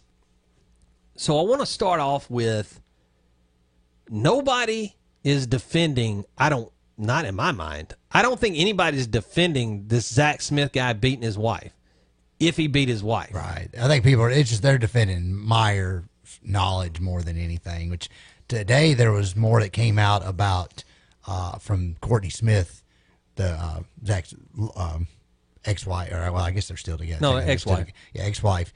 Now they're saying that her lawyer is saying, her attorney is saying that um, that Ohio State never contacted her at all. Which now this is where the story's twisted because you know we already knew that Urban claims he didn't know or he didn't handle properly. Then they're coming, we're finding out that Zach says that Urban did know, and Urban's finally admit say, "Well, I knew, but I did tell everybody at Ohio State. You know, I went up the proper chain of command, uh, and they have handled it." But we just didn't. Basically, it's him saying, "Hey, at media days, I just didn't want to say nothing about it," which it's fine. You know, they just fired him. He didn't want to talk about it. That's okay. Like you said, the media thing, he shouldn't be fired for lying to the media. He lied to him. Okay, so what? Big deal. But now the way it's twisting is okay. If he did send it up the way of Ohio State's proper channels, and he did what he was supposed to do according to his contract, it, now the question goes to Ohio State. Okay, d- is he lying about that? And Ohio State didn't, you know, didn't know anything, or is he telling the truth? And Ohio State dropped the ball and talking to her, is like her attorneys are saying that she never spoke to the Ohio State. Which, if that's the case, um, Urban Meyer should be technically in the clear because he did what he was supposed to do according to his contract. He did do it. Now, if nobody did anything with it up at the Ohio State, like the president and all them up the chain of command, that doesn't fall on Urban for that because he did what he was supposed to do. Now, because he didn't go out in the media and blast it, I don't care about that. That yeah, if he did, he didn't. Whatever he told, he he followed protocol. Now, if Ohio State comes back and says no, Urban didn't tell us anything, now you got to figure out okay, are they lying or not? You know, that's that's where like I don't. I mean, I'm not an Urban Meyer fan by any means, but him not knowing something, had he followed the proper protocols, then then I think they, he, you know, there's no reason to fire him because it, but he's got to be able to show proof that yes, he did in fact contact the president or whoever it is that he's got to do at Ohio State. Now, had he, then he didn't do that, then he violated contract from the contract perspective. Technically, he should be let go just for violation of contract, not because of the the stuff with this domestic violence. That's a whole private matter. That's something you know for them to handle in the court. But at the same time, if he knew about all this all this time and he didn't do anything and he did keep it secret, now shame on him for not following the because I mean he should have followed his contract just because of the heinousness of what happened. And we've seen I've seen the pictures. I mean he he beat the snot out of her pretty good in those pictures. Gordon. I mean now whether she people Now, say oh she might be lying right. And I think she could be lying. I mean, it could be she could have fell, hurt herself. I mean, yeah, because I don't automatically go, oh, look at those pictures. Now, if he did do that to her, then yeah, under the jail. That yeah, he's Yeah. he deserves the word, whatever the maximum punishment is, because And those were pretty rough looking pictures. Because he has an arrest record from 2009, Right. where we know he was arrested it's not looking for, well for spousal abuse, for abusing her. I don't. I think they were boyfriend and girlfriend at the time, but he abused her in 2009, and uh, so we know he had a history. Now this is six years later. This other allegation, but it's hard to take his side or believe what he's saying. I just want to say that he is denying it. So we get to such a uh, court of public opinion thing these days that we're ready to and, and honestly twitter is like a old-fashioned lynch mob. Like i mean as soon as there's a, a note of something they're looking for who to hang. And they're wanting to come down on urban meyer. He says my intention was not to say anything inaccurate or misleading. However, I was not adequately prepared to discuss these personal, uh, sensitive personnel issues with the media. I apologize for the way I handled these questions. Right. which that's fair. I mean, while if- he handled it poorly, I'll say that. Yeah. He also, you can see where he's coming from. This is a sensitive issue in a lot of ways, even back when it's going on. Okay.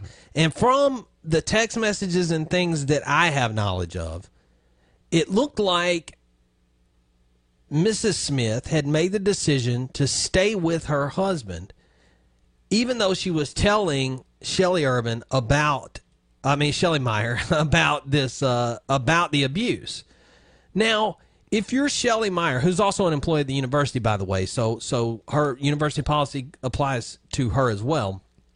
Uh, if she knows about it, you have a decision to make, though. And now I'm not saying she didn't tell Urban Meyer. I feel 100% sure she told Urban Meyer. No, but you can't convince me that your wife didn't tell you. Yeah, and they claim, oh, we talk, Now- we lean on each other for, yeah. you know, it's like, I, I mean, there, there's so I, I, there's no doubt he, and even he's basically admitted that he had knowledge of it. So uh, that's out the window. But uh, I will say this: making the decision to go report it when she's decided to stay with the guy, and you believe that the guy is dangerous to her.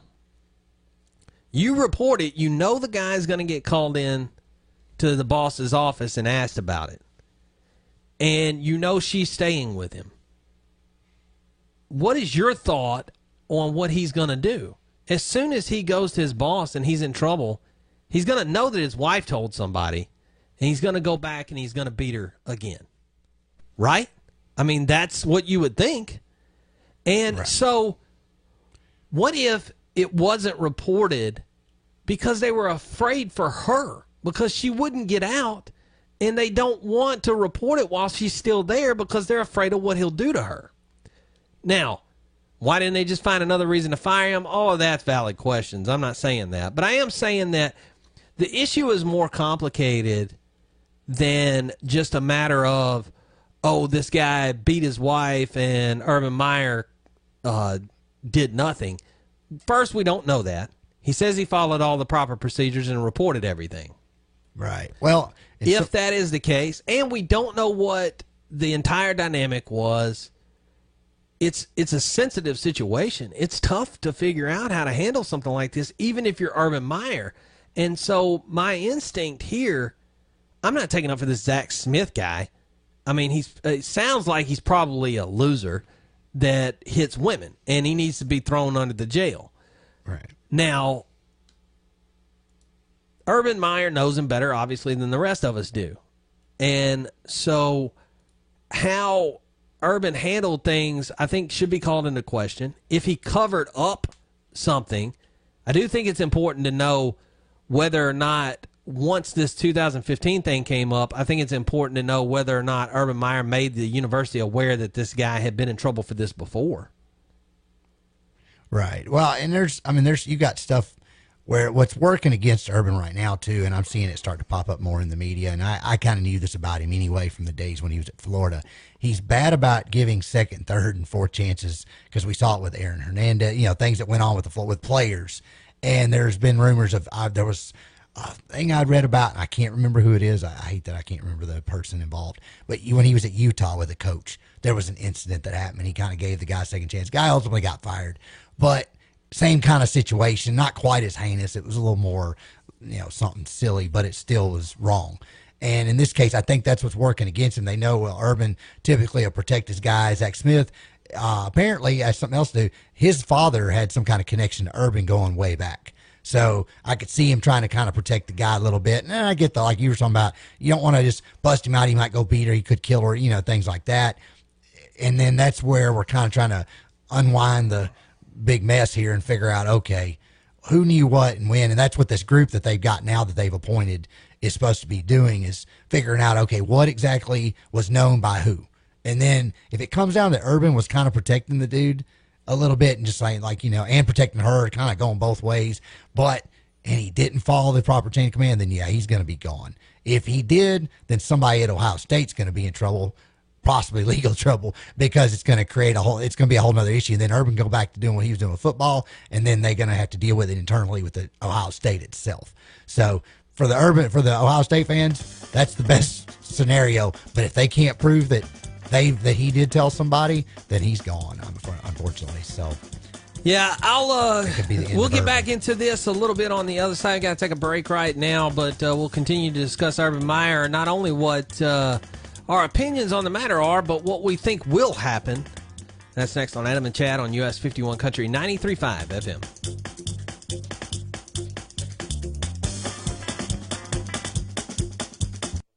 Come on, get in on all the fun at Magic Springs Theme and Water Park. Big rides, big slides, including our 13 story thrill ride Brain Train, and big concerts. Get ready for En Vogue. Saturday, August 11th. Don't miss En Vogue at Magic Springs Theme and Water Park. Concert is free with your season pass. Get tickets today at magicsprings.com or Walgreens.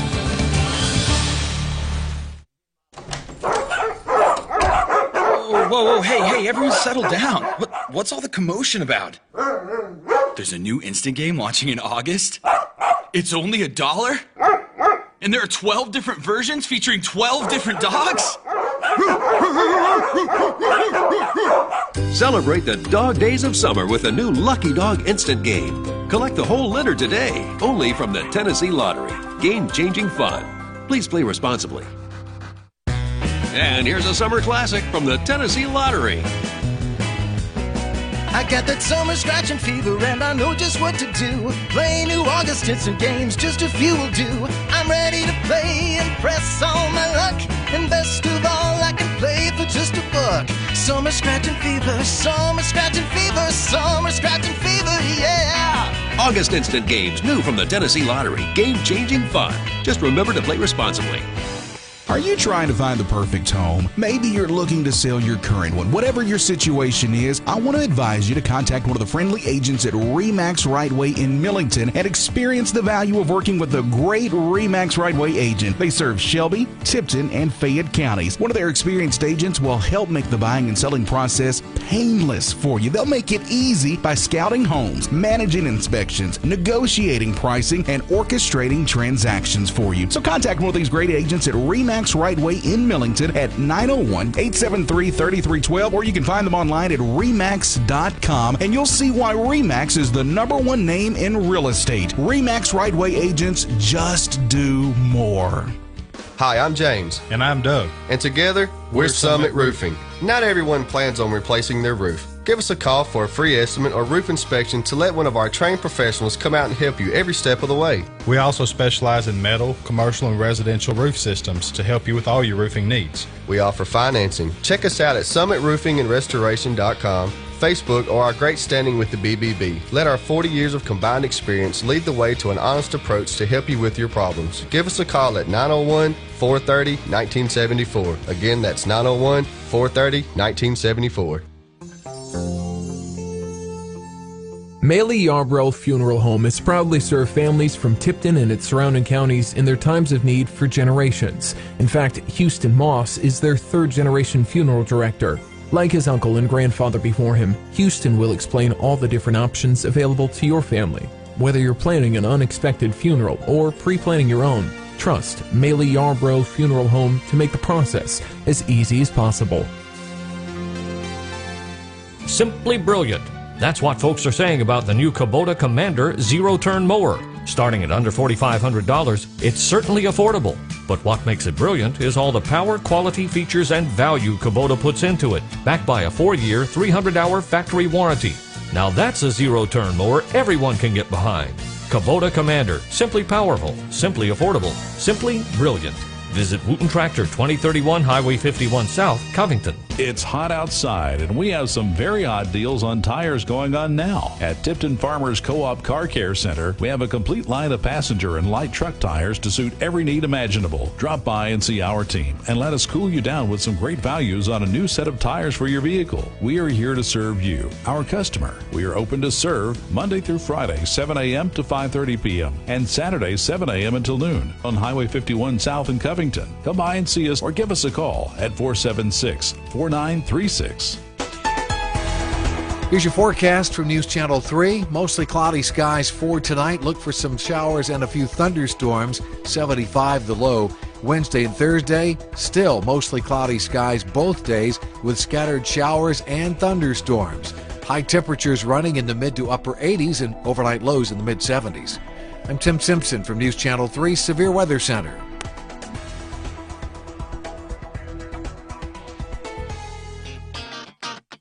Welcome back to Adam and Chad There seems to be no sign of intelligent life anywhere. on US 51 Country, 93.5 FM. And welcome back, Adam and Chad. Talking Urban Meyer situation at Ohio State. It's always sensitive to talk about a situation in which there's abuse, okay? So apparently, the allegation is that there is abuse by this guy of his wife. Not, and people don't have a, a tolerance for that, and they shouldn't. But I think that sometimes muddies the water when we're deciding how somebody like Urban Meyer, who's tangential to this, should be punished. Whose worst offense that's been uncovered, at least, is that he lied to the media because he wasn't ready to talk about it. He shouldn't have done that. Nobody's saying that. Should he lose his job for it and have his life ruined? Because that's basically what I mean, that's basically what the court of Twitter is ordering. I mean, I, I think it's a different thing altogether. I know it's a sensitive subject, and nobody nobody should condone domestic violence. At the same time, this is a guy who knew about it because his wife knew about it, and the woman was deciding to stay with the guy. I don't. Uh, I, I just don't know that we've seen enough right now to say that Urban Meyer should be fired. Now, he definitely made mistakes, but being fired, I think, is a big step, and he would have had to violate the law or university policy or his contract or something like that. Now, will he be fired? Different question entirely. I say yes. The media has look, the the media and social media have demanded their pound of flesh, and their pound of flesh is not going to be Zach Smith. Unfortunately, it's going to be Urban Meyer, and Zach Smith is probably going to walk away with this thing because he hasn't even been charged for anything from 2015. So all he did was lose his job. Nobody's going to remember his name in a year, and he'll cruise on, unfortunately, and be fine and Urban Meyer will be the pound of flesh paid to the social media people out there. And I think it's unfortunate, but I think that's what's going to happen is that Urban Meyer will be fired. This investigation will wrap up sometime next week. They will announce that Urban Meyer did not something. Now, maybe he deserves it, and I'll just tell you at the time when the evidence is presented whether or not I think he deserves it. I haven't seen the evidence yet, so that's what I'm waiting on. Yeah, there's a lot of speculative information going on. So I I'm kind of the same way. I don't feel like I feel like if he did what he was supposed to do, as far as regardless of the lies of the media, I don't care about all that garbage either. If he didn't go up the proper chain of command, or claims he did, and then that's what's terrible is we won't may we may never know whether he did really truly go to the president and the president of the school or the AD or something, you know, may not have ever acted on it. And then he gets let go because somebody's got some kind of vendetta or just gets angry. I don't think though that the athletic director or the president want him to leave because it could be very detrimental to their sports programs. He's been such a big part of everything. I do feel like it's going to ultimately come down to that though. It's it's going to be a what it comes out about this whole situation with her attorney claiming that they never heard anything from Ohio State. Somebody at Ohio State's probably getting fired besides that coach. It's either going to be Urban or it's probably going to be the athletic director. Whoever whoever knows about it and didn't act and move it on up the chain, that's the person that's going to get fired. Whether it been Urban not even telling them or somebody within the administration at Ohio State. But I think that's how it's going to ultimately end. Which for Ohio State fans, I'm of, sure you don't want it to be Urban, but you know, a lot of people think. Oh well, he should get fired based on the fact that they fired Jim Tressel for less.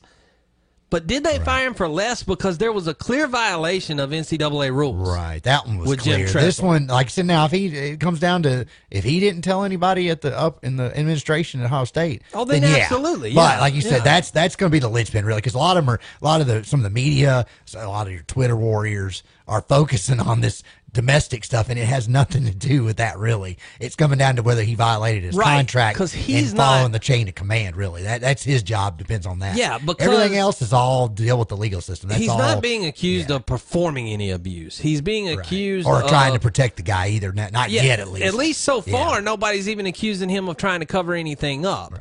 I'm the, sure there's some people If he failed to, to report it, then yes, he he is culpable and should be fired. If he did not fail to report it, though, I'm not so sure now like I said, I don't think it'll matter. I think even if he went through all the proper channels that he was supposed to, they will fire him and say he should have reported it to police. Right. And I think that they'll fire him. I think he will stay out of football this year. He'll be out of the limelight.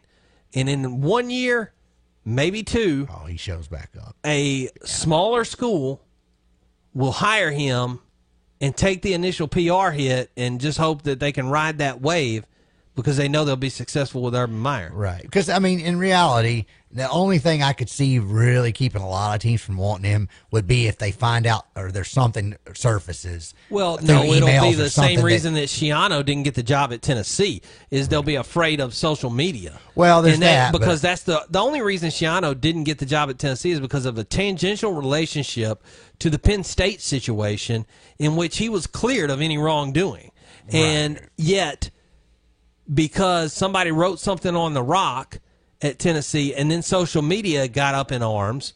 Greg Schiano loses the job at Tennessee before he ever has it, right. and I think that that's what that's why I think uh, most Power Five teams will steer away from Urban Meyer when he just because of that. Uh, after a year, I think non-power teams though, like a Houston or somebody whose coach had him on the right direction and they're on the way up they can withstand the PR hit or just don't care.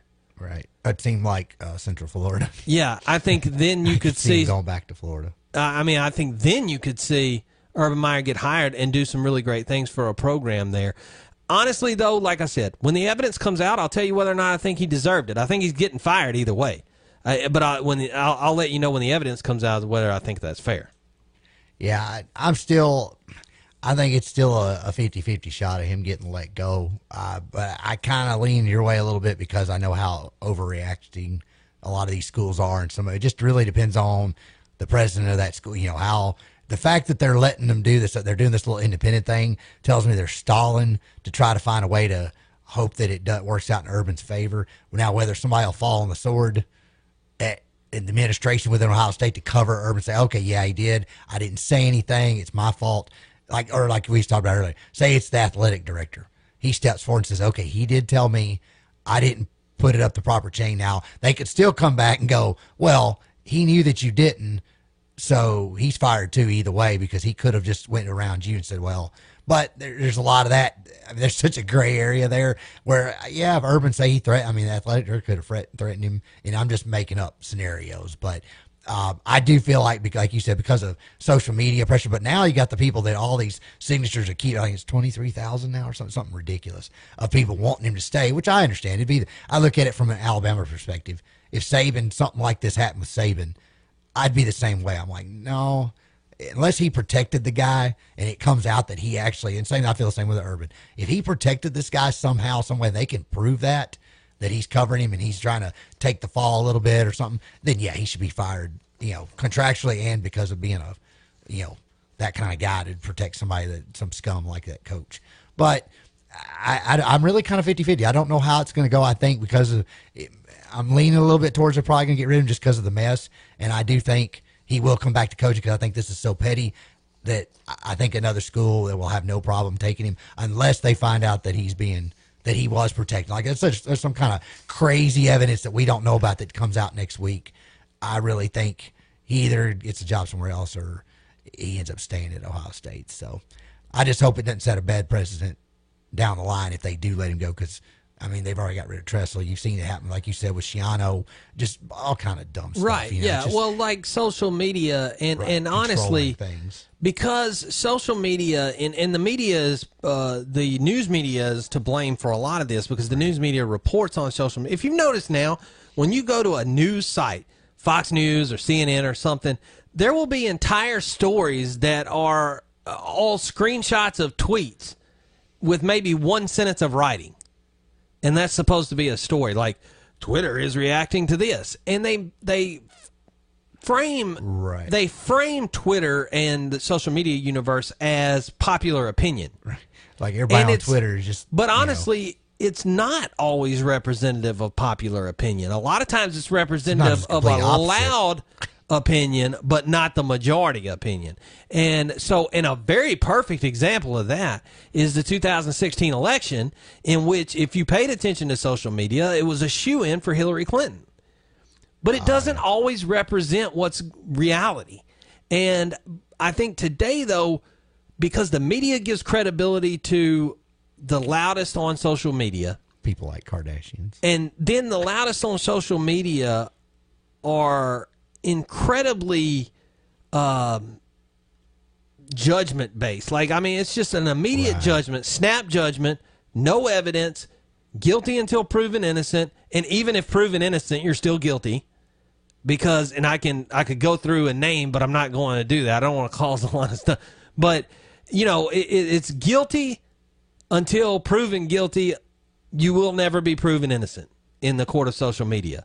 And so once there's an accusation, you're guilty, you must be removed from society as a pariah. And that I'm afraid that we've gotten into that too much as a society and we don't wait on evidence to come out. And so it's like you said, I hate I would hate for this to be a situation where he gets fired undeservedly because I think that just contributes to the problem of more and more people get fired at a mere accusation of something or an impression of impropriety. And it would be like uh, somebody saying, Hey, I saw Chad the other day and he was wearing a t shirt uh, that supported, uh, you know, one of our competitive stations that I won't name. Right. And then I get fired for that. And I wasn't even actually wearing the T-shirt. I mean, it could get that bad. You know what I'm saying? So I just think that we've become really quick to ju- not only judge but sentence people in uh, in our society. And I, I, you know, I don't know. I just think that sometimes you got to take a step back and let the process go through the process and find out what the evidence is, and then make your decision and go from there. All right. Well, we'll get off of this subject and move on to another guy in trouble NASCAR CEO. He got arrested for DWI and possession of a controlled substance. And they leave it to the imagination on what the controlled substance is, so I don't know. We'll talk more about that and the potential impact with NASCAR on the other side on Adam and Chad on US 51 Country 93.5 FM.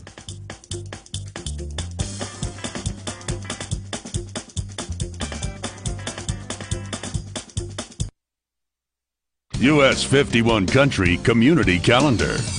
If your church, civic group, or nonprofit organization has an event coming up or important information that you would like to share on the community calendar, we'd love to hear from you. Send the details to Public Service Director in care of US 51 Country, 101 WKBL Drive, Covington, Tennessee 38019, or visit the website us51country.com and click on calendar to post your information. Being treated like family is one of the best ways to show someone you care, and that's a top priority at Munford Pharmacy. At Munford Pharmacy, we keep it simple. We're here for you. We offer expert, up to date advice and healthcare knowledge with personalized care and free delivery. Visit us today at Munford Pharmacy on Doctors Drive in Munford, or give us a call at 901 840 1998. Munford Pharmacy, your hometown pharmacy with free delivery. It's time for you to get geared up for the hunting season. And the best place to do that is at the Mid South Hunting and Fishing Extravaganza, August 10th through the 12th at the Agri Center. Massive blowout deals with all the top brands camo, duck boats, outfitters, game calls, tackle. Book your next hunting adventure and come see a huge lineup of campers and RVs. Enter the Big Buck Contest, hosted by the UT Martin Wildlife Society. Kids come fish in the live trout pond. Enter the duck calling competition competition sponsored by Banded Waterfowl. Taxidermy competition hosted by Shelby Forest Taxidermy. Register to win a three-day hunting trip from Trophy Club Outfitters. It's the Mid-South Hunting and Fishing Extravaganza. August 10th through the 12th at the Agri Center, Memphis. So make the best of your hunting season by heading to the Mid-South Hunting and Fishing Extravaganza. August 10th through the 12th at the Agri Center. For more info, visit memphisHuntShow.com. See you at the Agri Center. We're proud to contribute to you, the hardworking farmer, grower, and rancher. You work hard and take risks every season because you love what you do. And what you do makes a difference in all our lives. You're people who work the land. You give it your best shot. We'll do the same for you. Bank of Tipton, member FDIC. It's all about you. Who doesn't like a clean, green, beautiful lawn? Or a great garden? Jump into the season with Walls West Tennessee Supply in Covington. Walls has all you need to keep your lawn green and your garden growing. Enjoy the perfect lawn and save time on the weekend with the new reliable riding mower from Ferris or Snapper. And for the garden or flower beds, Walls has all the seeds, soil, and mulch you need. For trimming, blowing, and tilling, Walls carries quality Husqvarna lawn and garden tools. Walls West Tennessee Supply on East Street in Covington. Hi, I'm James. And I'm Doug. And together, we're, We're Summit, Summit Roofing. Not everyone plans on replacing their roof. Give us a call for a free estimate or roof inspection to let one of our trained professionals come out and help you every step of the way. We also specialize in metal, commercial, and residential roof systems to help you with all your roofing needs. We offer financing. Check us out at summitroofingandrestoration.com, Facebook, or our great standing with the BBB. Let our 40 years of combined experience lead the way to an honest approach to help you with your problems. Give us a call at 901 430 1974. Again, that's 901 430 1974. Here's your forecast from News Channel 3. Mostly cloudy skies for tonight. Look for some showers and a few thunderstorms. 75 the low. Wednesday and Thursday, still mostly cloudy skies both days with scattered showers and thunderstorms. High temperatures running in the mid to upper 80s and overnight lows in the mid 70s. I'm Tim Simpson from News Channel 3 Severe Weather Center.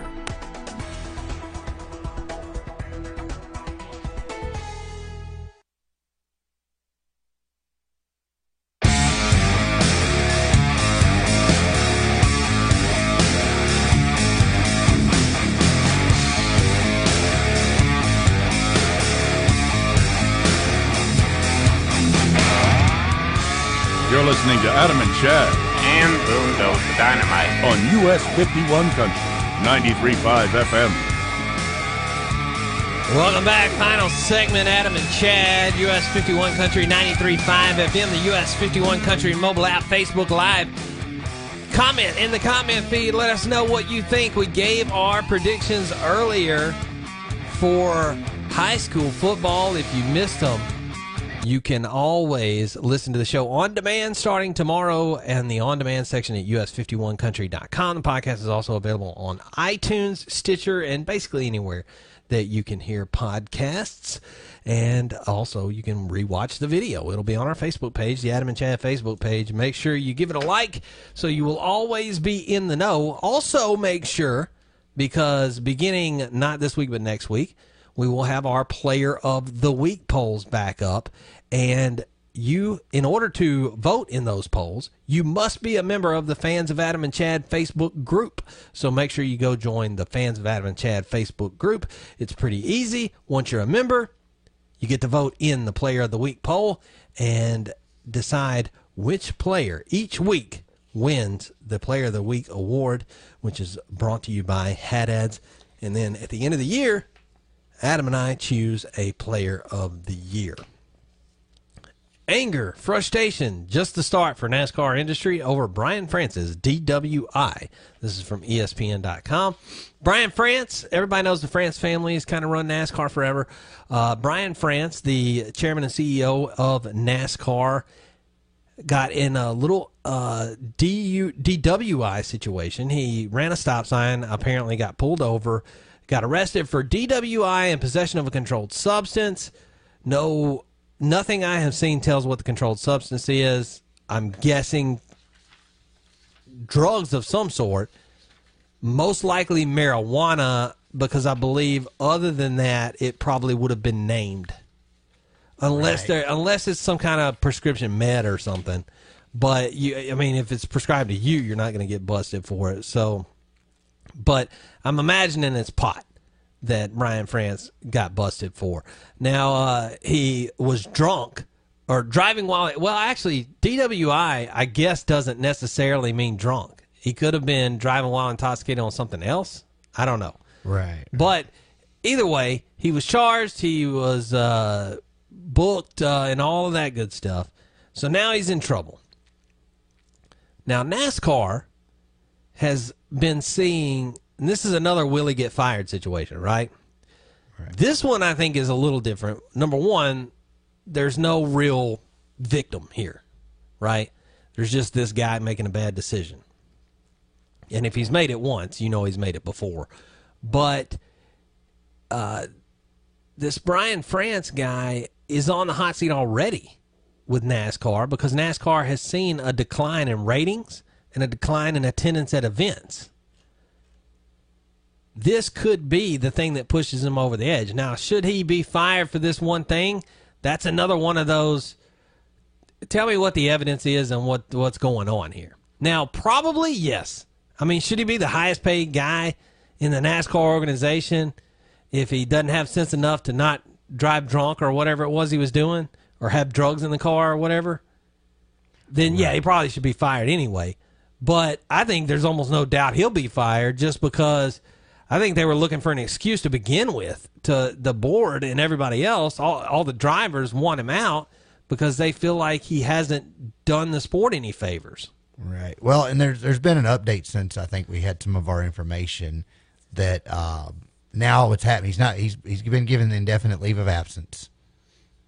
To I guess to focus on personal issues is they'll call them. You know, that's the typical Right, yeah, To, yeah. speak for that. You know, hey, he's PR doing this, firm, right? PR firm release, Right. yeah. But um, there's let's see what I was. Yeah, apparently his uh, uncle is taking over, Jim Jim France. Which a lot of people say kind of runs things anyway. Right. They say, yeah, he's the behind the scenes guy. And then I guess the uh, Brian's sister, Lisa France Kennedy, is kind of involved with things too. But he's, I guess they've announced officially that he will be the interim until you know on indefinite. So uh, Brian's on indefinite. So we could see it looks like the family's not letting go of this at all. So somebody, but this guy's seventy three years old, so it's kind of like who might be the next one step up. Like you said, the one thing I, with all the changes and the drops in ratings and the show, they should have seen this coming. Like I, I don't take a whole lot of stock in the losses because of, or blame it necessarily on the France family much because they should, they probably accounted for, I would say a 25% decline across the board because you've lost Danica You've lost Earnhardt Jr. I think Earnhardt Jr. had the biggest impact, obviously, but and then Jeff Gordon. But Danica had you, Danica had your casual people. You lost a lot of casual fans probably with her going out the door. You had some that watched it just because, oh, it's a girl. You know, there could be uh, females out there that enjoyed, you know, just why I watch because I want to see what Danica's going to do. I don't know how many there were. I'm just speculating, but. And, and she was kind of a polarizing figure, and she and he got, he lost Tony Stewart. You know, he had kind of that thing too. I mean, he's still involved. So well, he's still there, just like Earnhardt Jr. is involved in things with NASCAR, but it's not the same when they're not on the track. Well- and there really have been a lot of these young guys coming up that are just that polarizing And- effect. There's nobody that just took the reins, or there's no Earnhardt Jr. larger than life Right. guy. There's Yeah, no there's no new girl coming. Now there are some young youngins we've spoke about them before. They're in their they're teenagers at the moment, and they're a few years away from possible NASCAR uh, upper level, you know, even Xfinity level fight or racing uh, that could show up soon. And I think right now they have to look at and go, okay, I'd say if I was them, okay, 25%, that's bad, but you know what? I'm not going to panic because we, we should have seen this coming. You lose that many people. When Jimmie Johnson goes, which I'm figuring this might be his maybe next year because he's starting to, he's starting to fall off a little bit himself. But I mean, he has nothing to gain or lose at this point anyway. Uh, if he leaves, then you lose another little segment of those old school Jimmie Johnson. But now you got like Chase Elliott. Of course, we segmented that. He won his first race this weekend at Watkins Glen. He's, of course, he's Bill Elliott's son for anybody out there that's not real familiar with NASCAR. Bill Elliott, big time way back in the day when I was younger. That was one of my favorite drivers. Uh, but he's kind of break because they were really cheering this week when he won. Everybody was excited. Of course, it was his first win. Every, Bill Elliott always had a good name. Everybody, for the most part, you know, he has that big name like uh, Earnhardt and all them. He was back during those days. Well, Chase is kind of like that next generation that I think could help the sport a little bit, but he's not Earnhardt Jr. He's just not that guy. And then there's another uh, Jeff Earnhardt. He's in there, but he's not into it. The Dillon kids, nobody. I think they're not as likable because of the fact that their nephews, are, you know, they're third generation, second generation of of owners and things like that. So there's nothing real special about them or unique to make them go, oh, these guys came from here. And of course, you've got guys that are small town dudes that's come up, and you've had a lot of fracturing in the teams too. There's been a lot of shakeups there. And I think you're some of your traditional teams that people rooted for have you got a lot of unknowns, and even some of your well knowns are starting to kind of not be well like uh, Kyle Busch. You know, he's I mean, he don't do well when you got him coming out there talking about if you don't like it, don't watch. It's like, come on, dude, you're. Yeah, I'm really. not a fan of him uh, just because his attitude sucks, and and he's and he's and he's a good driver though. I'm not gonna say oh you know just because I don't like him he ain't no good. I mean he's won five races this year, but he's his attitude is actually hurting people. Oh, people like the villains. I'm like no, Earnhardt Dale Earnhardt was not liked because he was the intimidator, not because he got there and mouthed off on TV. You know, it's like it wasn't his style. That was just he just wasn't liked because he was good, and like I said, he was the intimidator. He kind of had that rugged. We didn't mind wrecking kinda- people, but right, like you right, said, he is a little bit dirty, Different, but yeah. there's a difference uh, between being a petulant child and uh, Right. and, and being you know the bad guy. Uh, I think too in NASCAR. I think you're right. NASCAR's lost stars over the last few years and not replaced them with stars. So you don't have, and so you you can look like you've got Jimmie Johnson. Was a seven time champion now, most NASCAR champions of anybody ever, and yet the guy has almost zero personality. So you don't go to a NASCAR race and see a bunch of Jimmie Johnson fans all over the place like you did with Jeff Gordon. right. And Jeff Gordon was this new kind of kid to NASCAR, right? Jeff Gordon was Mr. California, you know, California. I mean, I know he's from Indiana, but uh, he was like uh, Mr. California, cool, Hollywood, you know. Mr. Hollywood. Yeah, He yeah. that. That's kind of You know, uh, Mr. Days the clean cut, Mr. Clean cut guy. Not He's the Tom Cruise not your typical. Yeah, he's not your typical Southern. Yeah, guy. And uh, so he gets into it, and then he starts to dominate, and you either loved him or you hated him. But they, you know, did cool things with his paint schemes, and he has a personality that you can see now. He does TV for NASCAR now. Uh, he does NASCAR races on uh, uh, Fox because he has a personality. Right. Jimmie Johnson just doesn't have a personality that's interesting. So But he's, he's got his fan base just because he's not that polarizing.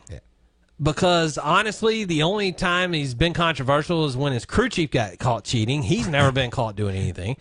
He, uh, he's he's not a controversial guy.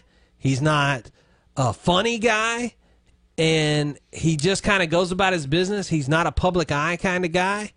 And so that's why he doesn't have Richard Petty had his hat, you know, when he was getting his wins. Dale Earnhardt was the intimidator. Jimmie Johnson's just Jimmie Johnson, man. And so while a guy like that would normally be carrying the spotlight, he doesn't really because it's just not in his nature.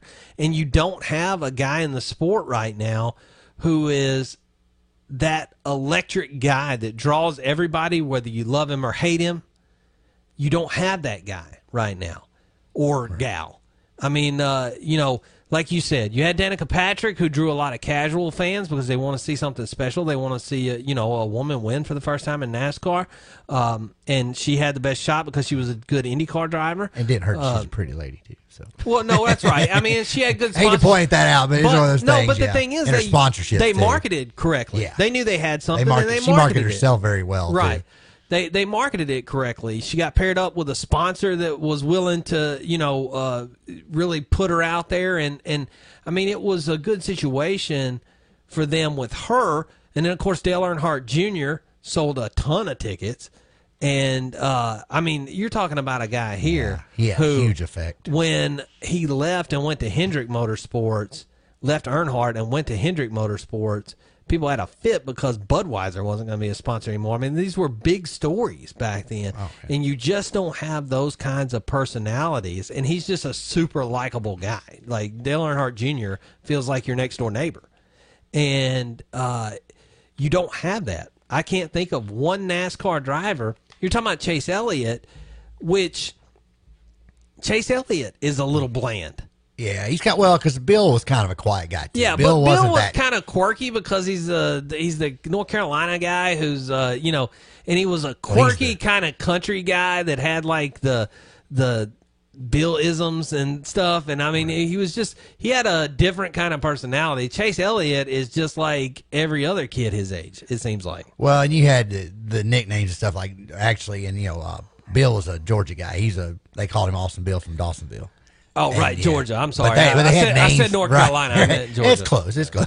But he's uh like things like that. Like they had names and things. You know, different people back then, and it, of course that was a different time frame. But there was that the people sometimes say like the golden time of NASCAR. You had you know you had Dale Earnhardt, and you, of course you had a lot of the Allisons racing at the. Richard Petty's son. You know, Richard Petty was still finishing up, and then Kyle Petty came in, and you had a lot of the names, and then things happened as time went on, and then you had the next generation. They kind of hit a you know, with Roush Fenway growing, and then you had Jimmie Johnson, and all those guys, and it just you know. But now I think they're at a crossroads. We'll have to see what happens. Yeah. And I mean, I believe they've done like I believe the changes they made in the sport. Oh, I think they're have great. been great. Oh, yeah. And I honestly think that they deserve a lot of credit for being brave enough to change their sport in such drastic ways when other sports like baseball are too stubborn to do so. Right. I, I, think just think star all power NASCAR thing. needs now is a star. Yeah. They need some stars. They need some standout drivers once again. Right. That's exactly what it is. More star power and more cowbell. Yep. All right. See you next week for the high school football preview special. Don't forget it. Put it on your calendars next Tuesday, 6 p.m. Right here on US 51 Country 93.5 FM, US51country.com, the US 51 Country mobile app, and Facebook Live for Adam Craig and everybody else here at the Grace Broadcasting Studios. I'm Chad Gatlin. See ya.